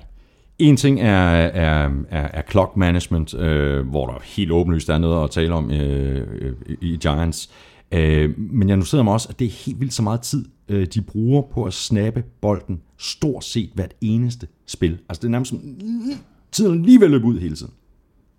Ja, Giants. Ja. Nå, jamen, altså, hvis, hvis du taler clock management, og du vil bruge tiden, så er det jo den måde, du skal gøre det på. Ja, men det er jo hele kampen, så, så det spekulerer de Ja, altså i fra starten. Det, er, lad os få det her overstået en fart. Ja, øh, jeg, har ikke lige lagt mærke til det aspekt. Det synes jeg, jeg, hvis jeg skal helt synes jeg faktisk, der er mange af holdene, der gør det. Og du ser, at quarterbacken der, han lidt øh, desperat står og klapper, fordi øh, spilklokken den kommer ned på to. Øh, så øh, så, så, så der, der kan være mange ting i det. Øh, jeg synes ikke umiddelbart, at, at det er noget, som, som kun Giants er præget af. Old Beckham Jr., 7 catches, 146 yards, øh, et touchdown. Øh, og det er jo flot, øh, specielt taget i betragtning af, at de stort set ikke gik efter ham i anden halvleg. Ja, men altså, øh, han har, øh, han har bare stadigvæk masser af erfaring i stængerne, og han har de der hænder der. Og øh, nu spiller Giants her torsdag nat imod Redskins øh, på hjemmebane. Og øh, Redskins, der er kommet ganske udmærket fra start, overraskende godt fra start, er 1-1. Giants, der er 0-2. Øh, jeg har skrevet i min danske spilartikel, jeg har skrevet, at altså, hvis du skal spille på noget i aften, så spil på Redskins. De giver, de giver 2-52 igen, ikke? Så øh, det er altså et, et, et ganske godt odds for et hold Redskins, som både offensivt og defensivt er langt, langt bedre, end det vi havde forventet på forhånd. Øh, og fordi de spiller i aften, Giants, så har de med stor sandsynlighed, jeg har ikke hørt det endeligt, men altså de har med stor sandsynlighed ikke Victor Cruz med. Og det havde været rart for dem, havde de nu spillet på søndag, lige har haft de der tre ekstra dage, at så kunne de have haft Victor Cruz med. Fordi når først han kommer tilbage, så har du altså Odell Beckham på den ene side, Victor Cruz på den anden side, øh, Ruben Randall, øh, så har du pludselig nogle receiver at lege med. Og så bliver det altså lidt interessant også at se, hvordan de justerer deres angreb, om, om de pludselig, du ved, lader Manning komme ud og kaste lidt mere. Falcons uh, head coach uh, Dan Quinn, han har, uh, han har fat i noget her. Uh, han er faktisk den uh, første Falcons head coach siden uh, Jim Mora tilbage i 2004. Hey, Jim Mora. Ja. Men ikke den Jim Mora. Nej, til at begynde... Sø- øh, Sønneke. Ja, lige præcis. Øh, til at begynde sæsonen øh, 2-0. Øh, fantastisk pass rush og en secondary, som man, øh, som man faktisk knap kan, kan genkende i forhold til bare sidste år. Han har i hvert fald revolutioneret det forsvar der, og øh, selv angrebsspillerne taler jo om, at du, de kan mærke, at der er, der er en helt anden glød mm. på, på forsvaren, der har været tidligere. Øhm, og, øh, og altså, øh, præcis hvad det er, han er kommet ind med, Dan Quinn, øh, det, det, det skal jeg ikke kunne sige, men han kommer selvfølgelig med en masse erfaring fra Seahawks-dagene, og det er både Øh, altså sådan noget rent playmæssigt, ikke? altså rent, du ved, hvordan stiller vi op, og hvordan bevæger vi os. Men jeg tror også, at det er en enorm respekt omkring, hvad han bedrev i, i Seahawks, som gør, at spillerne der, øh, de lytter til ham. Og med Mike Smith, ikke, der tror jeg måske, de går sådan lidt koldt i det, du ved, jeg tænker, så siger han nu det samme igen, eller siger staben nu det samme igen. Kommer Dan Quinn ind her, ikke? og har så lige taget et hold i Super Bowl to år i træk, vundet den ene og tabt den anden på, øh, altså, og, ja, og kunne godt have vundet dem begge to, hvis det skulle have været, ikke? Øh, så jeg tror bare, der er en enorm respekt om ham. Og det er altså sådan noget, som, øh, som faktisk i sig selv bare kan vinde nogle kampe, fordi forsvarsspillere spiller i det hele taget bare lytter mere, har mere respekt, tænker, okay, ham her, han kommer altså med et eller andet, som jeg kan lære noget af. Super spændende matchup i den her uge øh, med, øh, med Falcons mod, mod Cowboys. Det vender vi tilbage til øh, i, i slutningen af udsendelsen. Redskins øh, Rams øh, 24-10, den havde jeg ikke lige set komme. Ikke efter første spil jo, hvor, hvor Rams jo besejrer Seahawks og, og Redskins taber til, øh, til Dolphins. Men øh, altså, øh, bare sige, øh, altså super, super interessant, ikke? At, at quarterbacken i Redskins hedder Kirk Cousins. Og øh, han er jo altså draftet samme år som RG3. Altså, vi, vi taler om den her lille genialitet øh, som Mike Shanahan lavede, da han var head coach. Ikke? At han i første runde draftede RG3, og så ned i fjerde runde, så draftede han Kirk Cousins, og alle sad og sagde, hvorfor drafter du en quarterback i fjerde runde? Derfor. Nå, ja, præcis derfor. Ikke? Og, og prøv nu at høre her. Det her, det her det er 2012-draften, Thomas. Ikke? Mm-hmm. Du kan nævne nummer et selvfølgelig. Andrew Luck. Du kan nævne nummer to også. RG3. Ved du, om den tredje quarterback, du draftet der? Mm, nej. Stadigvæk første runde. Nummer 8, Ryan Tannehill, Ryan Tannehill for Dolphins. Mm. Stadigvæk første runde. Nummer 22, Cleveland Browns drafter Brandon Whedon, mm-hmm. som nu starter for Cowboys. Brock Osweiler er backup i Broncos, har den femte quarterback. Russell Wilson bliver draftet i tredje runde af Seahawks. Nick Foles bliver draftet i tredje runde af Philadelphia Eagles, starter nu for Rams. Og i fjerde runde, Kirk Cousins, Washington Redskins. Mm. Hvem af alle de her quarterbacks har den bedste statistik lige nu? Ja, nu, det, det, det, ja. skal vi ikke skyde på, det Kirk Cousins? Kirk Cousins. Ja. Ikke? Er det ikke vildt? Jo. Altså, Andrew Luck, Russell Wilson, etc. etc. Ikke? Mm-hmm. Det er Kirk Cousins, der er den bedste statistik lige nu. 23 af 27 for 203 yards og et, øh, og et enkelt uh, touchdown, uh, touchdown Ja. til, til Kirk Cousins i, i, i den 23 her. af 27. Ja, det Ikke? er Altså, også stabilitet, der vil noget, ja, ikke? det må man sige. Matt Jones, øh, rookie running back, han ser, ser rigtig godt ud. Øh, han, han splitter faktisk med Alfred Morris, øh, der jo er, er free agent øh, efter den her sæson. Øh, hvordan, hvordan ser du øh, fordelingen mellem Alfred Morris og så Matt Jones? Uh, Alfred Morris fik størstedelen af carries i første spilleuge. Matt Jones fik størstedelen af carries i anden spilleuge. De havde begge to vildt gode kampe mm. i de situationer der. Uh, kunne vi få en situation at se, hvor Redskins rent faktisk benytter den ene den ene uge mest, og den anden den anden uge mest? Eller kommer vi ind på sådan en D'Angelo Williams og en Bell ting, hvor det sådan, at vi siger, okay, så giver vi dem halvdelen af carries hver. De er de, de forskellige running backs, og øh, jeg hørte nogle amerikanske eksperter sige, at det interessante ved det, det er, at den måde, som Jake Gruden gerne vil spille fodbold på, det passer faktisk bedre til Matt Jones, end det gør til Alfred Morris. Så derfor så er han måske den mand, som de satser på øh, på lang sigt, og måske sådan stille og roligt den her sæson bare går mere og mere til. Så sidder du ud og spiller fantasy, og er Matt Jones fri i din liga, så samle ham op, og så sig, at det bliver altså ikke Alfred Morris, som kommer det, til det kan at, at trække de store læs for Det kan kun Redskins. gå for langsomt. Øh, bare lige for at vende tilbage til Kirk Cousins, øh, så har han jo også fået øh, Jordan Reed øh, og kastet til mm. øh, enden, der ja. om sider ser ud til at være blevet, øh, blevet rask. Mm. Og jeg synes, det Kirk Cousins især var god til, altså det var masser af de her quick passes, både til running backs og så til, til, til især Jordan Reed.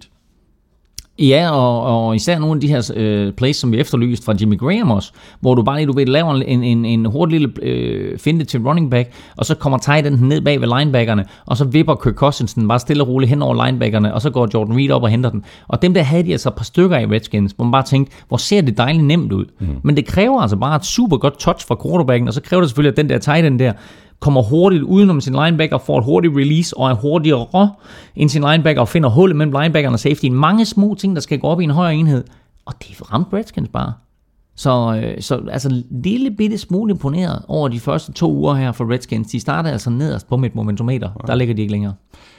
Rams, øh, de spillede til gengæld en rigtig dårlig kamp. Øh, alle deres point kom først i, i, i tredje kvartal. Øh, Foles spillede rigtig skidt. Det gjorde han. Øh, og jeg kan ikke sige ret meget positivt om Ramses angreb. Men jeg vil bare... Hvad, hvad En du sige? ting. Hvad så? Øh, touchdownet til øh, Kenny Britt i tredje kvartal. Ja, okay. Altså, Det var flot. fair nok. Ja, ja, ja, kanon, ikke? Men det var altså. så også det, ikke? Jo, jo, og, og, og, det, og det jeg vil pointere med det der, det er, at når, når du ser øh, over en hel kamp, og, og, og vi så et, et Rams-hold, som på den måde rigtig, altså spillede rigtig, rigtig flot fodbold i den første kamp mod Seahawks, og så kommer ud og slet ikke kan få noget til at fungere mod et Redskins hold, hvor de var favoritter, øh, så ved vi bare, at altså okay, altså, så er Nick Foles heller ikke helt der, hvor han skal være, og, og staben omkring ham heller ikke helt der, hvor de skal være. Men det, jeg vil pointere, det er deres forsvar, og det er igen Aaron Donald. Jeg sagde det efter første spiluge, øh, hvor jeg sagde, at han er lige nu NFL's bedste defensive tackle, og måske endda den bedste forsvarsspiller, ikke du ved, og så lægger lidt pres på J.J. Watt i den kategori. Han er jo suveræn igen her i anden spiluge. Altså, jeg tror, han har to sacks og tre quarterback pressures og 44 taklinger for loss, ikke? Altså, det passer ikke, jeg sidst overdrevet, ikke? Men altså, de første to statistikker der, ikke? Altså, han er bare en force indvendigt, mm. som vi ikke har set i mange år. Claus, vi runder præcis en øh, time nu. Øh, det er flot. Vi er halvvejs øh, i vores tilbageblik på, på uge 2. Og øh, før vi fortsætter med øh, de sidste otte kampe, så lad os lige tage nogle af de spørgsmål, der er blevet tweetet til NFL-showet med hashtag NFL-showet.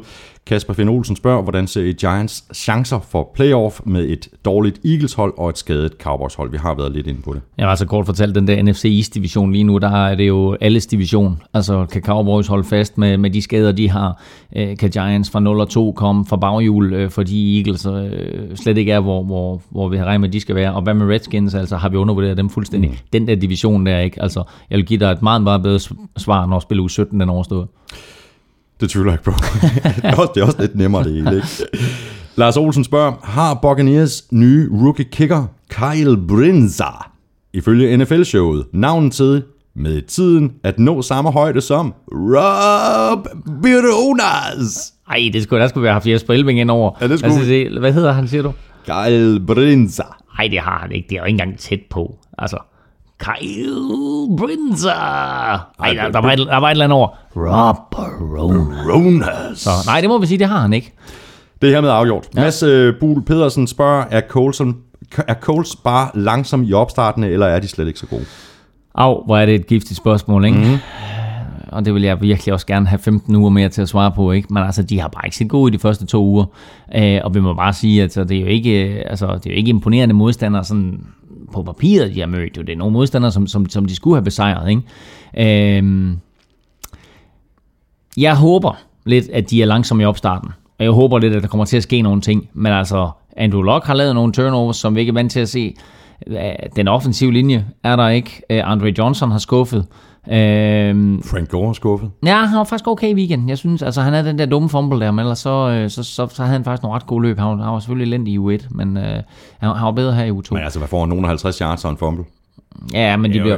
det er ja. ikke det, de havde sat sig på. Nej, nej, nej. Nå, men altså, jeg, jeg, synes, jeg synes, han spillede bedre. Øh, men øh, lad os nu se efter spil u 3, fordi øh, altså, de, øh, de har en kamp her i weekenden, som, øh, som de principielt skal ud og vinde, og så er der mange, der siger, at altså, okay, øh, de, har, øh, de har spillet her øh, i, øh, i, i de første to spiluger og, og været uheldige og, og, og tabt de der kampe der. Altså selvfølgelig har de ikke spillet lige så godt, som, som de skulle have spillet, og, og især har Andrew Luck jo øh, på ingen måde levet op til den her hype, som vi havde omkring, at han skulle være den bedste, øh, eller en af de, øh, i hvert fald top 5 quarterback, er vi enige det. øh, så så det, er, det er altså et mandskab, som, øh, som, som lige nu har kniven på struben. Anders Tvilum spørger, hvad vil det kræve for et andet franchise at hente J.J. Watt i et uh, trade, for han er der for god til Texans? Jeg ved ikke, om han er for god for Texans. Jeg tænker bare, hvis Men han Texans... bliver i hvert fald dyr. Ja, hvis Texans de fik en quarterback, så var det, så var det ret godt hold det dernede, ikke? Øh, men det, er- det er fuldstændig umuligt. Altså, der, der er no way. Altså, ja, så, så, skal det være sådan, så skal det være sådan en, en Dallas Cowboys trade, ikke? Da de sendte Herschel Walker til Vikings, ikke? Hvor man fuldstændig bare får et hav af draft picks, som man bygger et, et hold øh, igennem en eller to drafts, øh, som jo så ligesom Cowboys dengang ender med at vinde tre Super Bowls. Så skal det være sådan, så der er et eller andet hold, som bare siger, okay, I får simpelthen hele vores draft i år og næste år, øh, og så kan det måske komme på tale. Mm. Sidste spørgsmål. Øh, Christian Gram skriver, I omtalte Marinos præstationer som fantastiske. Det gjorde vi mm. i øh, podcasten i sidste uge. Hvorfor er det så meget lettere at kaste i dag?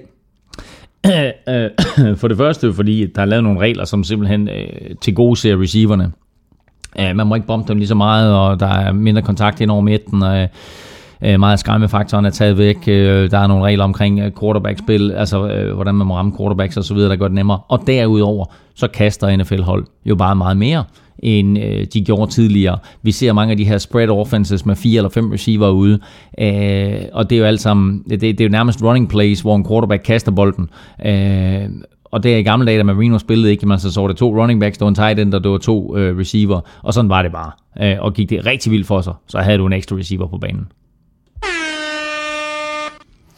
Så går vi videre med øh, kampene fra spil uge 2, og lad os lægge ud med øh, Saints Buccaneers øh, 1926 chokker. Buccaneers vinder på udebane med, med, med 26-19, så meget for dit øh, Money in the Bank øh, spil. den, skulle, den, skulle, den skulle du lige bringe frem, den der, ikke? Uh, ja, og, det, og, og ved du hvad, uh, altså Jameis Winston spillede et væsentligt bedre kamp, end han gjorde i U1. Han så, han så rigtig, rigtig fornuftig ud. Drew Brees på den anden side. Altså igen, han savner Jimmy, Jimmy Graham, og så savner han også lidt armstyrke, og sagde også efter kampen, at han blevet ramt hårdt, og havde ondt i den ene skulder, og havde ikke øh, hverken kunne kaste så hårdt eller så præcis, som han var vant til. Men altså, nu nævner du øh, Jimmy Graham, altså spørgsmålet om de ikke kan få ham tilbage fra Seahawks. Altså, de bruger ham jo ikke alligevel. Ja, det kan også være, at han er i New Orleans, fordi han, han har ikke set i, i Seattle. Saints, de har tabt seks hjemmekamp i Dome nu i træk. Og det der, det var altså et Saints hold, som var fuldstændig øh, urørlige i den der dome, da Sean Payton og Drew Brees, de kom ind sammen. Mm-hmm. Og så pludselig så har de altså tabt øh, seks hjemmekampe i træk. Og øh, fra Sean Payton og Drew Brees, de kom der til sammen. Øh, og begyndte at vinde kampe, og Saints også vandt en Super Bowl. Der gik det fra, at der var tomme sæder, til at der pludselig var venteliste på sæsonkort. Mm-hmm. Øh, og nu tror jeg desværre, at nu er den der tendens til at vinde igen. Drew Brees er måske ved at nærme sig sin karrieres efterår, og Sean Payton, hvis han ikke snart begynder at vinde nogle kampe, så får han altså sparket. Hmm. Så lad os lige prøve at rette lidt fokus på, på Buccaneers. Du er selv inde på det. James Winston øh, spiller en, en... Han kommer godt igen øh, oven på den der øh, knap så heldige øh, start Nå, i, altså. i, i forrige uge. Ikke? 14 af 21 for 207 yards. Og det er jo ikke, det er jo ikke høje tal, men det, det er vel i virkeligheden også det, det handler om. Altså, han skal vel bygges op. Det skal han, og, og altså, øh, så forfærdelig var han start heller ikke i U1. Han blev bare overstrålet af Marcus Mariota. Øh, undskyld, hedder han ikke, han hedder Mari Oda. Øh, og, øh, og han spiller en ganske solid kamp, øh, Winston her imod Saints. Øh, løb også et touchdown ind selv. Øhm, og, øh, og viser sig sådan noget stille og roligt. Jamen altså, det er det her, som, som Box de gav, øh, altså de, de draftede ham som nummer et overall, ikke? Det er, det er de her, det, de havde forventet af ham, og som du siger, han skal bygge stille og roligt op. Øh, nu har han altså fået sin første sejr, og så vel at mærke imod en divisionsrival, vel at mærke imod Drew Brees, vel at mærke i New Orleans, i The Superdome. Så en, en ganske fin start på karrieren for ham. Videre til øh, Bears Cardinals 23-48. Øh, Carson Palmer er bare fantastisk, og hvor vild en kamp var det lige af Larry Fitzgerald. Larry Fitzgerald, tre touchdowns. Hvor mange gange han har gjort det i karrieren? Øh, nej, det ved jeg ikke. Det er første gang er det, ever. Er det, er det rigtigt? Første gang ever, han scorer tre touchdowns. Ja, han kommer fra, altså, altså sidste sæson, hvor ikke sådan noget specielt at råbe for, for, for Fitzgerald, og, altså, og der var heller ikke nogen, der har regnet med, at det sådan skulle øh, være det helt store år i år, og så skal jeg ellers lige love for, at øh, altså, går amok. 8 receptions, øh, 112 yards, og så er altså tre touchdowns. Ja, ja, altså, og, og Carsten Palmer, som du siger, spiller rigtig, rigtig flot. De sætter 48 point på tavlen imod Bears. Det er det meste, et Bears-mandskab nogensinde har tilladt på hjemmebane. Det er så vildt. Mm. Ikke? Det var så Cardinals, der gjorde det. Hvad er det sjovt ved Cardinals? Det var, at for mange, mange år siden, der hed de faktisk Chicago Cardinals. Mm. Og Chicago Cardinals og Chicago Bears, de har præsteret at spille 0-0. Og nu her, der var det altså Cardinals, som tog til Chicago, øh, tog hjem til Chicago, og så besejrede Bears. Og så, så, så en kommentar om, der var nogen, der skrev, Bears fans are wondering if it was the wrong Chicago team that left town. ja, altså, øh, jeg kan ikke lade være med at have ondt af Matt Forte. Nej, altså, men altså nu nævnte vi Jimmy Clausen mm. i, i, i starten af udsendelsen. Jeg glæder mig så meget til at se, om han formår at bruge de her våben bedre, fordi jeg vil med Matt Forte, øh, og jeg synes Martellus Bennett er en vidunderlig øh, tight end, som også er, er i den her størrelsesorden der, Gronk, øh, Jimmy Graham, øh, Eifert, øh, Kelchi, etc., øh, som er stor og stærk og umulig at dække op. Og han skal bare have en quarterback, der kan få bolden i hænderne på ham. Mm. Og øh, altså, jeg, jeg, jeg glæder mig virkelig til at se, hvad der sker med det her Bears-hold, når, når Clausen han kommer ind og bliver quarterback.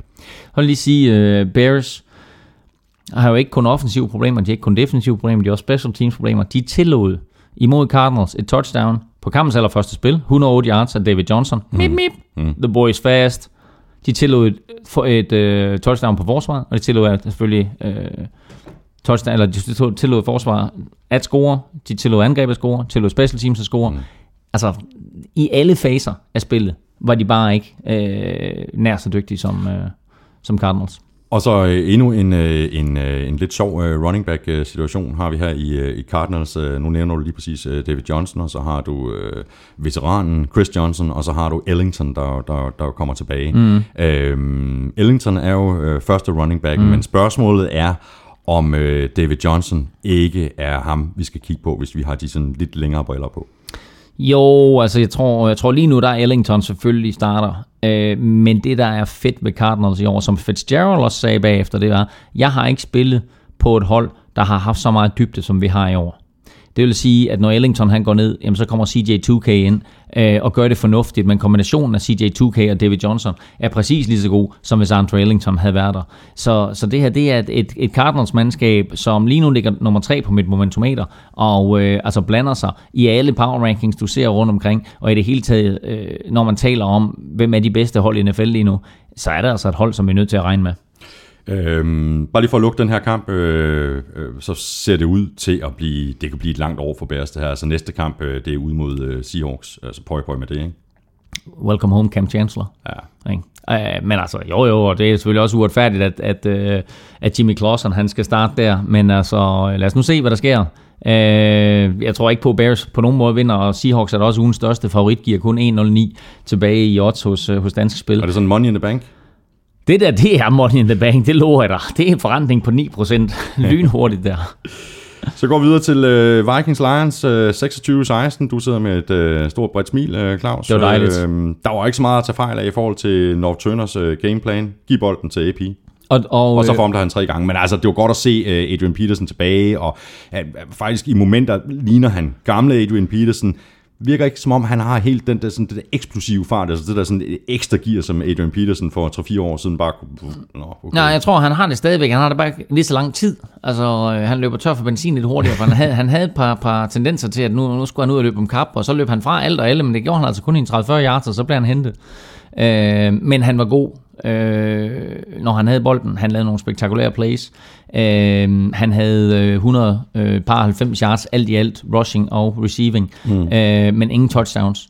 Og øh, det nærmer sig altså noget med øh, 600 dage nu, siden at han har scoret øh, touchdown det skal nok komme. I, i Minnesota. Må ikke det kommer? Jo, præcis. Men også sige, at Vikings O-line var jo meget, meget, meget bedre end, end i forrige uge mod uh, 49ers. Det siger heller ikke voldsomt meget, men de var meget bedre. Jeg var sikker på, at det er jo NFL i en nødskal, ikke? Du ved, jeg så dem mod 49ers og tænkte, der er et eller andet helt galt, både offensivt og defensivt, og så så jeg dem mod Lions, og så fungerede alt. Mm. Øh, og 49ers på den anden side ikke tager til Pittsburgh og får storstryg, efter at de så virkelig, virkelig gode ud mm. imod Vikings. Og sådan er det bare øh, på tværs af NFL, ikke? Altså alle de her 0-2 hold, vi har talt om, er de lige så dårlige, som, som øh, statistikken siger, de der 2-0 hold, vi har talt om, er de lige så dårlige, som statistikken siger, vi er to uger inde i sæsonen. I have no freaking clue. Men også deres defensiv linje Vikings udspillede jo fuldstændig uh, Lions uh, O-line, lagde massiv pres på Matthew Stafford stort set hele kampen. De havde ingen sex, men Matthew Stafford sad i omklædningsrummet bagefter med bandager over det hele, og er jo faktisk tvivlsom til den her weekendskamp. Han fik så mange tæv, og han er jo bare en hårdkogt cowboy, mm. som står derinde og tager de tæv, der bliver uddelt, men øh, han fik mange af dem. Han fik, han fik rigtig mange af dem, og øh, det er klart, at, at et skal han jo blive bedre til at, at passe lidt på sig selv, og to, så skal han have bedre hjælp fra den offensive linje. Ja, det må man sige, fordi de havde ikke noget løbespil. Altså intet løbespil. Nej, men altså, øh, enten så er Lions virkelig, virkelig dårlige, eller også så har øh, Vikings bare fuldstændig øh, Øh, vendt om på en tallerken efter, efter spil u 1. Øh, og så er spørgsmålet ikke, du ved, hvad er det for et Vikings hold, vi får at se i år? Er det det, vi så i spil u 1, som var decideret elendig, eller er det, vi så i, i spil u 2, som har masser af potentiale, stadigvæk ikke er der 100%, men i hvert fald øh, altså, sagtens kan spille med om, om playoff-pladser. Og så en, en spiller, der skuffede mig lidt, øh, det var Amir Abdullah. Øh, seks løb for 9 yards, men igen, øh, det var jo dels på grund af o eller den, ja. Ja. den, den manglende o-line. Ja, og, og også bare et, et, et, et Vikings-hold, som kommer foran og tvinger øh, Stafford og company til at komme ud og kaste, og dermed så bliver der altså lagt lidt mindre fokus på løbeangrebet. Mm. Øh, så, så det var et Lions-hold, som, øh, som nu har tabt deres første to kampe, og bare ikke øh, er på niveau, øh, og det kan man også se, hvis man går ind og læser med momentometer, så ligger de altså helt nede i bunden. Claus, hvis vi fortsætter på den her måde hele Ja, så sæsonen igennem, ikke? Ja. så ender vores øh, sidste podcast med at vare i syv og en halv time. Ja, men problemet er lige nu, at der er 16 kampe i spillerunden. Det bliver meget bedre, når vi kommer ned på 12 kampe. Hopper videre til øh, Browns Titans 28-14. Sig lige øh, goddag og velkommen til Travis Benjamin, øh, kampens øh, helt store spiller. To touchdowns på, på, på 60 og 50 yards. Og et touchdown på et 76 yard øh, langt øh, punt return. Der er to spillere i NFL, der har scoret fire touchdowns efter to spillerunder.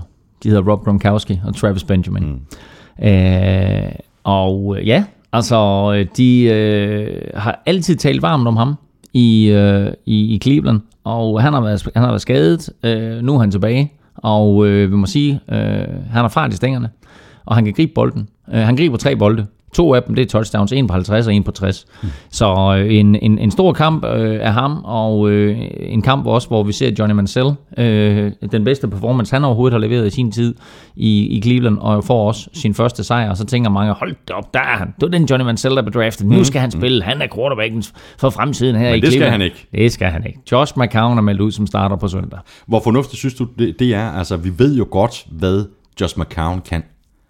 Var det ikke nu, at, at den her klub skulle sige, jamen så giver vi lige Johnny Football en kamp mere? Altså, det gik jo godt. Eller er det- handler det simpelthen om, at de her trænere, de siger, at vi vil også godt beholde vores job øh, til, til, næste Nej, år, så nu skal vi have nogle sejre. Ja, jo, ja, nej, ved du hvad jeg tror, ved du, hvad jeg tror, det drejer sig om? Nej. Jeg tror, det drejer sig om, at øh, Johnny Mansell har lavet så meget ballade, og han har været altså, så meget i vælten, for alle de, alt, og så meget i pressen, for alle de forkerte ting mm. i starten af sin karriere her, at træneren de siger, det kan godt være, du vandt en fodboldkamp for os, men spis lige noget humble pie. Mm. Ikke? Altså, sæt dig ud på bænken, Marker, og vent til, at det er sådan, at vi er klar til at bruge dig. Ikke? Så øh, han skal ikke tro, du ved, at bare fordi han lige kommer ind, vinder en enkelt kamp, at så er han det shit. Han, øh, han, han skal finde ud af, hvor hans plads er på det her hold. Og det er klart, at det hjælper alt sammen i et omklædningsrum, når du vinder fodboldkampe. Men jeg tror også, det hjælper for trænerstaben, at de siger, det er stadigvæk Josh McCown, der er vores startende quarterback. Så lad os lige snakke om uh, Mariota fra, fra, fra Titans. Han var jo op imod et uh, helt andet forsvar, uh, end, end det han var op imod i, i U1, uh, hvor han var op imod Buccaneers.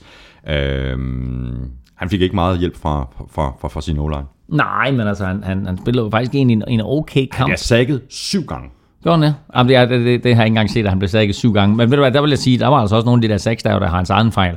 Ikke? Altså, du det er nemt nok bare fra en statistik at så sige, det var O-line, øh, som mm. fuckede op, fordi der, han blev sækket syv gange. Jeg så altså nogle af de der seks der, hvor han bare står og holder fast i bolden.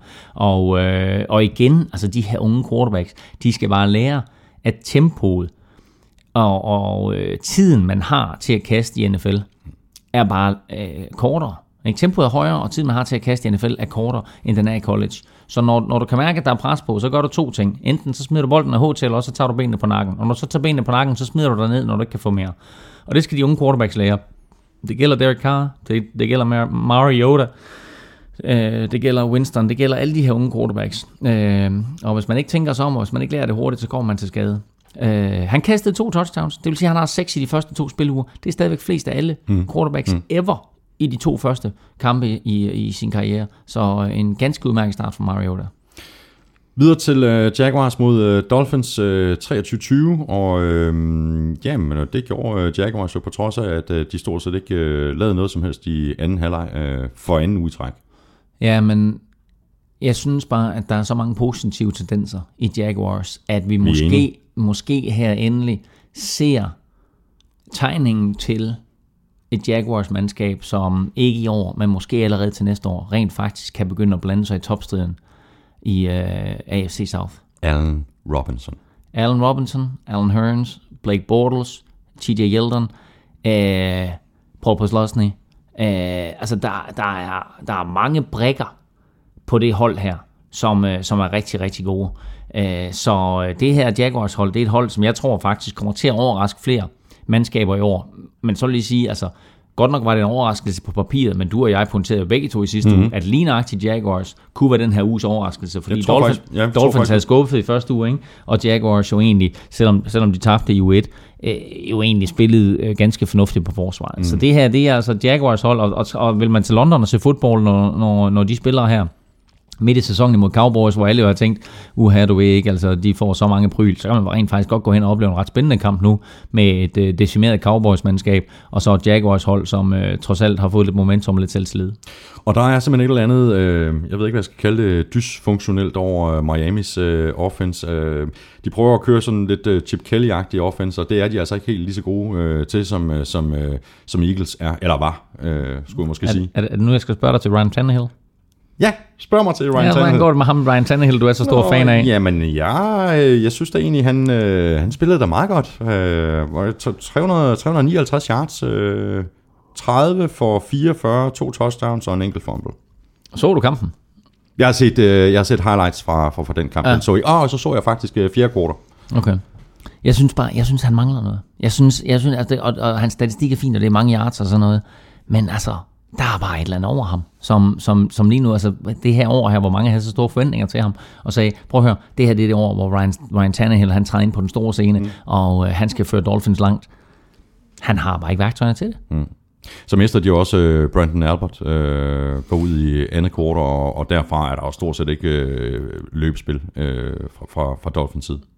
Nej, men altså, øh, det er en, en, en skuffende indsats igen af Dolphins, ikke? Og så, så ender de jo også med til sidst at, at give bolden tilbage til Jaguars, og så må man sige, så Blake Bortles, så fører han sine tropper ned ad banen, ikke? Og det er altså der, hvor, hvor man også kunne sige, at altså, hvis, hvis Dolphins havde spillet lidt klogere, så var det aldrig kommet til det punkt. Nu giver de bolden til Blake Bortles, øh, og han kører ned og scorer, øh, og så lykkes det jo ikke for, for Dolphins selv at, at, at få sparket ud i field goal. Raiders, Ravens 37-33. What? O-line fungerede. Derek Carr spillede sin måske bedste kamp. Mm. Crabtree, Amari Cooper, begge over 100 yards. Hvornår, hvornår det sidst sket for Ja, ja, Raiders hold? To, jeg- to wide receiver over 100 yards. Altså, jeg vil tro, da det år, hvor Rich Gannon var quarterback, og de kom i Super Bowl 37, ikke? så det er 13 år siden. Jeg tror måske der, der havde de to receiver med over 100 yards, øh, som vel sagtens hed Jerry Rice og Tim Brown. Men, mm. øh, men ellers så, øh, så, kan, så kan jeg ikke mindes. Altså, 300, 351 yards og tre touchdowns til Carr. Ja, og, og i modsætning til Tannehill, så synes jeg, at Derek Carr han så rigtig, rigtig god ud. Mm. Og vi så for første gang Derek Carr til Amari Cooper, hvad, hvad det kan blive til. Øh, så øh, der er masser af potentiale i Raiders også. Det, det, er også en, det, det er virkelig en fornøjelse at, øh, at se Amari Cooper, hvordan han kan justere i forhold til bolden, vel at mærke, uden at miste fart. Altså, det er jo eminent at sidde og se på. Han er Ja. altså god. Jamen, han er god, og, og, og jeg sagde også, da, altså, da han kom i draften her i år, jeg synes jo altså, at de der receiver der, som, som blev draftet i år, han var klart den bedste. Øh, og jeg glæder mig bare til at se den der øh, dynamiske duo, som de har fået i Raiders nu, ikke? Derek Carr til Amari Cooper.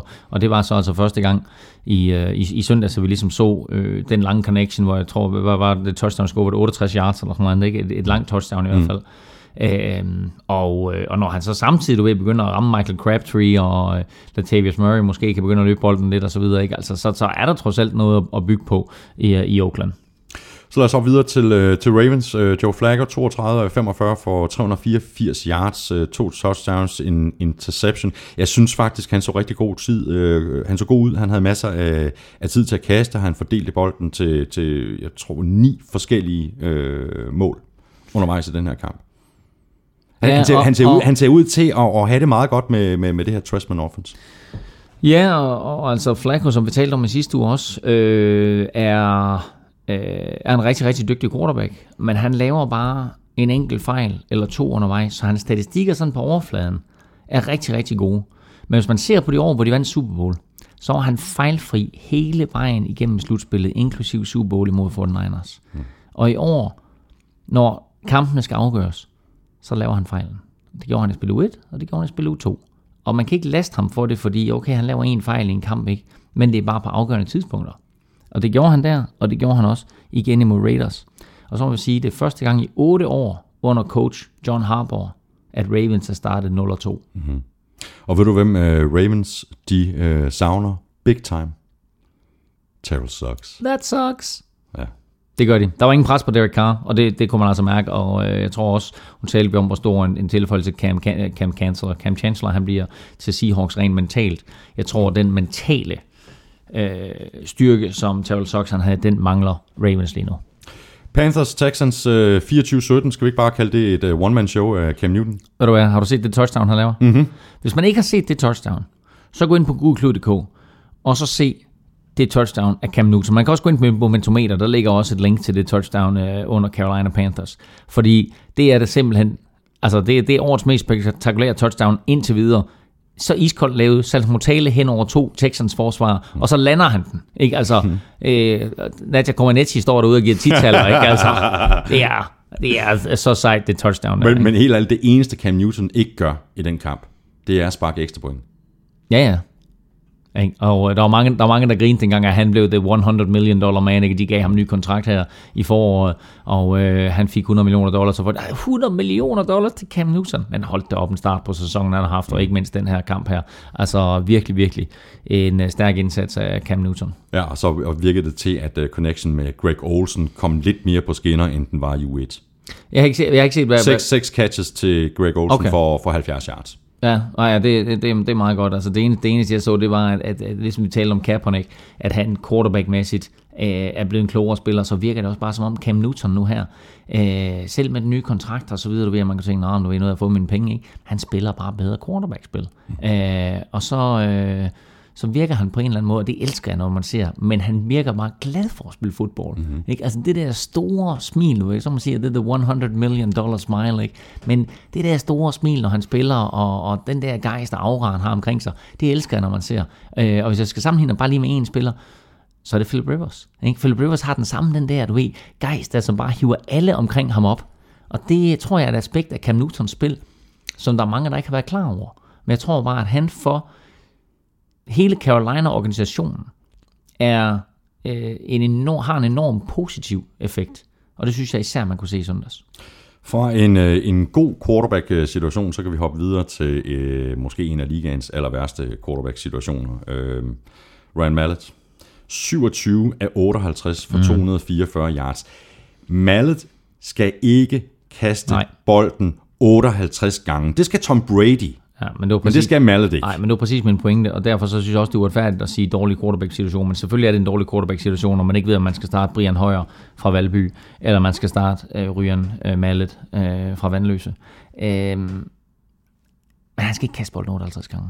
Det er, det er for meget pres at lægge på Ryan Mallet til at vinde den der kamp, at de tvinger ham til at kaste 58 gange. Mm. Men når du ikke har en Arian Foster, øh, og Alfred Blue slet ikke lever op til det, man havde håbet, og at øh, din, øh, din bedste running back er Carlos Polk, øh, som i øvrigt er en rigtig, rigtig god spiller, Carlos Polk, det er slet ikke det, men han får nogen 40 yards til eller andet, ikke? så har du et problem. Så øh, de skal Aaron Foster tilbage så hurtigt som overhovedet muligt. Han kommer ikke tilbage den her uge. Heller ikke. Nej. Øhm, og, men altså, jeg siger, at de skal have ham tilbage så hurtigt som muligt, fordi de er nødt til, igen det her, den her afvejning mellem løb og kast, den mangler Texans i den grad, og det må være super frustrerende, nu talte vi om, hvad det skulle koste at få, få J.J. Watt til et andet hold. Det må være super frustrerende for J.J. Watt og resten af det der forsvar der, og se på, at de egentlig holder modstanderen til, til, til forholdsvis få point, og så har holdet stadigvæk ikke en chance for at mm, vinde. Mm, mm, mm. Videre til, til sidste kamp, uh, Monday Night-kampen, øh, uh, Colts-Jets. 27. Jets forser 5 turnovers. De er oppe på 10 for sæsonen, hvilket er crazy i sig selv. Og så øhm, får Colts altså en, en snitter af, af Jets på hjemmebane. Det er jo, øh, ja, hvad, hvad, hvad sådan skal man sige til Claus? Altså, Chuck Pagano har jo ikke øh, specielt tilfreds efter kampen. Nej, og det er anden kamp. Ja, Coles head coach. Ja, lige præcis. Ja, ja. Det er anden kamp i træk, at Coles ikke scorer i første halvleg. Ja, altså, øh, og, og alt det der, vi havde forventet af Andrew Locke, øh, det er der bare ikke, og, og hvorfor det ikke er der, det er jo forbandet svært at sige, men han virker ikke skarp. Han kaster nogle hasarderede bolde, og han kunne så nemt blive interceptet mere end de tre gange, han blev interceptet. Han fumbler også en gang, så altså fire turnovers af ham, øh, alt i alt i den kamp der. Øh, fem i alt af Colts. Øh, og, og det, det er klart ikke i dagens NFL ikke. Du vinder ikke, hvis du laver fem turnovers. På den anden side, når du laver fem turnovers som forsvar, som Jets gjorde, mm. så er der stor sandsynlighed for, at du vinder kampen. Mm. Jets lavede fem i spil u 1, de lavede fem i spil u 2, de har vundet begge kampe. Bum, værsgo og spis, der er formen til at vinde fodboldkampe. Jets, eller undskyld, Colts, skal skære ned på deres turnovers. Og det starter med Andrew Luck. Det starter med Andrew Luck, og det, det er faktisk lidt... Øh, jeg har ikke lige undersøgt det, men jeg er ret sikker på, at hvis man tæller interceptions fra Andrew Luck over de, over de sæsoner, de, de sidste tre år, og så sammenligner med Jake Cutler, mm. så tror jeg faktisk, de ligger lige op og ned af hinanden.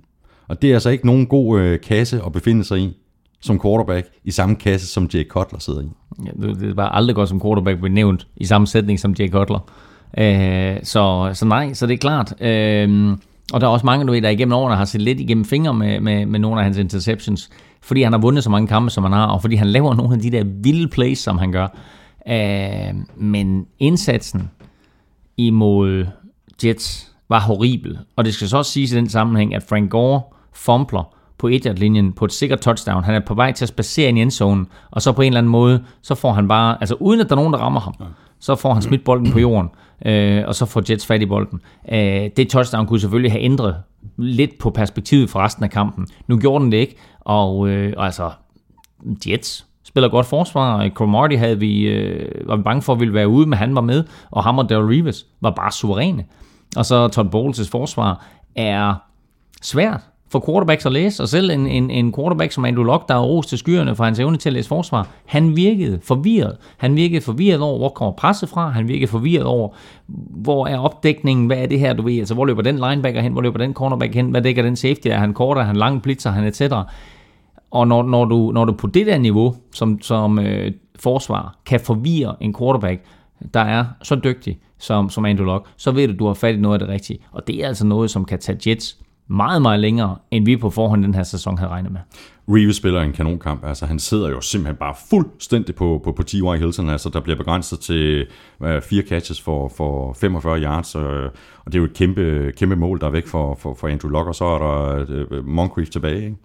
Jo, jo, fordi du nævner ikke Andrew Johnson i den der sætning der Han er, overhovedet gam, ikke. han er en gammel mand. Ja, det er han. Og det, Det er han altså. Ja, ja, og To det kampe i træk Ja, ja det, ikke? tal, det talte vi om at spille U1 også, ikke? At, at han jo slet ikke har det niveau, som vi havde regnet med. Øh, så, altså Moncrief øh, mener jeg scorede det ene touchdown, de har, det gør han der øh, sidst i kampen. Øh, men, øh, altså, der var Reeves kæmpe tilføjelse til Jets, ikke? Altså, og tænk, tænk sig, at en spiller kan gøre så meget, men altså, bare det, han har gjort i de to første kampe her, der Reeves, har været ganske imponerende, og det faktum, at Jets er 2-0, kan selvfølgelig ikke kun tilskrives ham, men han er bare en enorm vigtig faktor i det, i, i det faktum, at det her det er et hold, som vi havde regnet med, ville være prygelknappe i AFC East, og nu ligger de altså nummer et sammen med Patriots.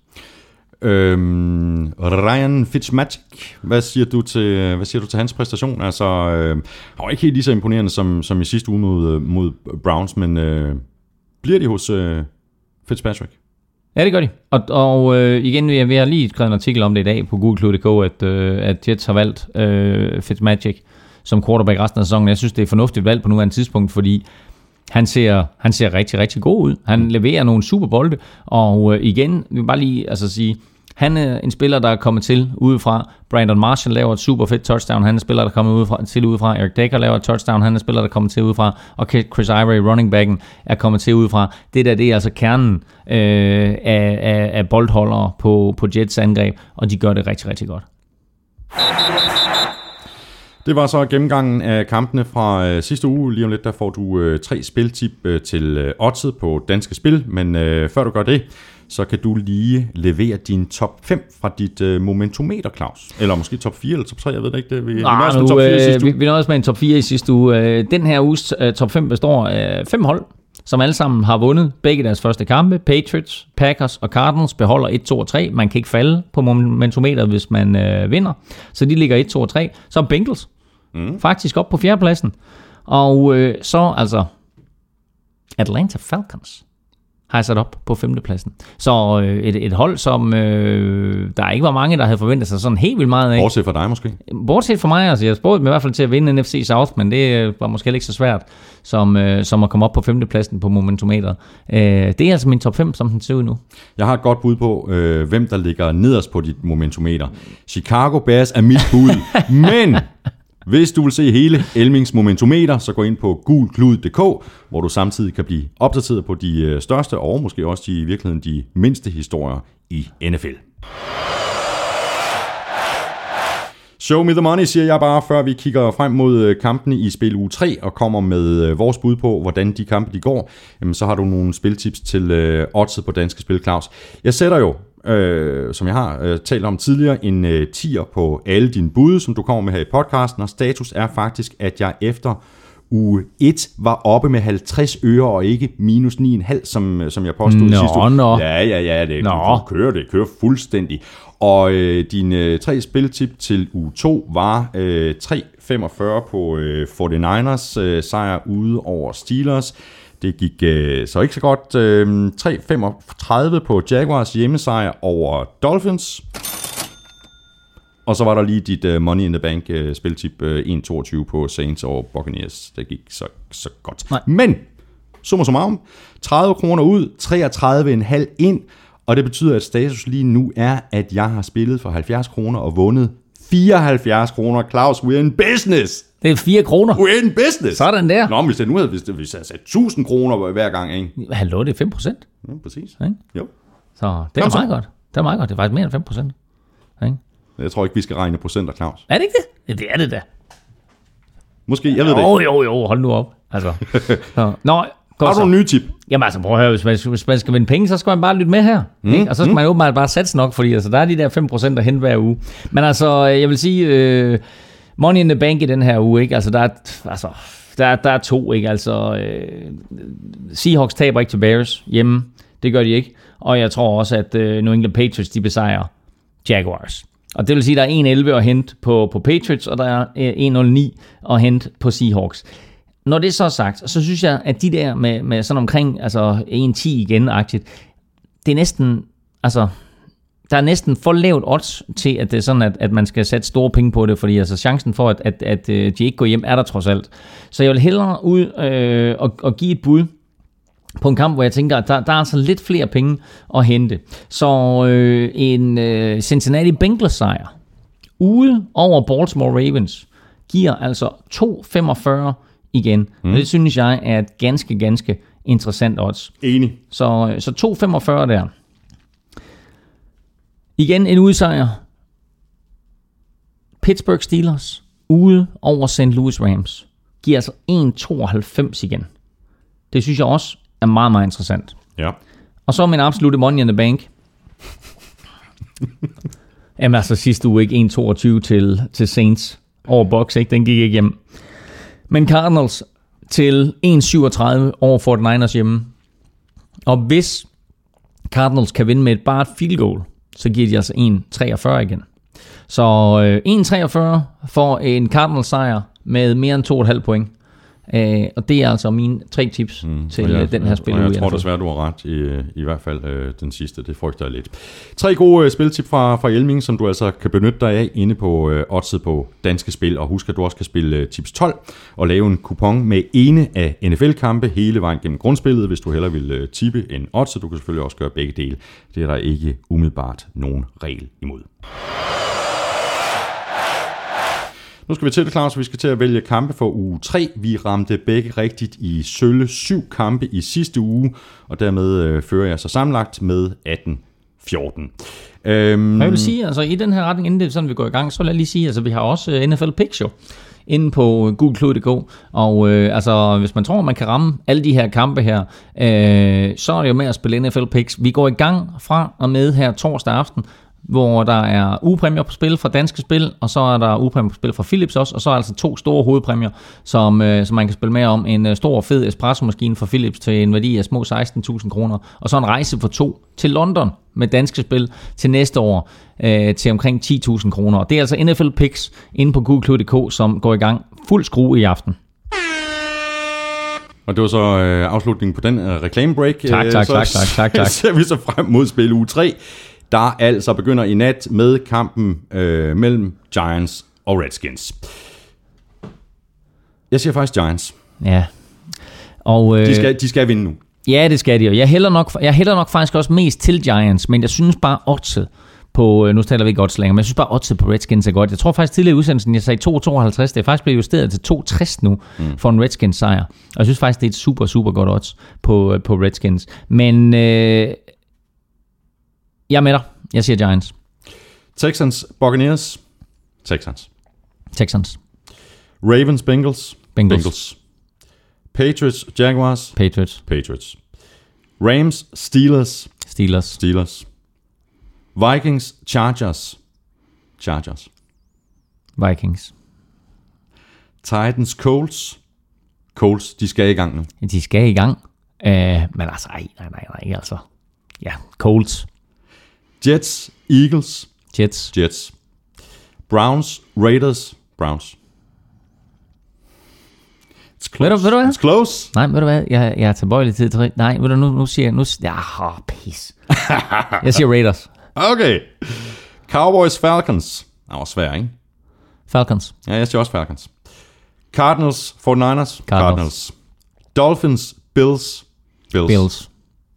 Seahawks, Bears, Seahawks. Bears.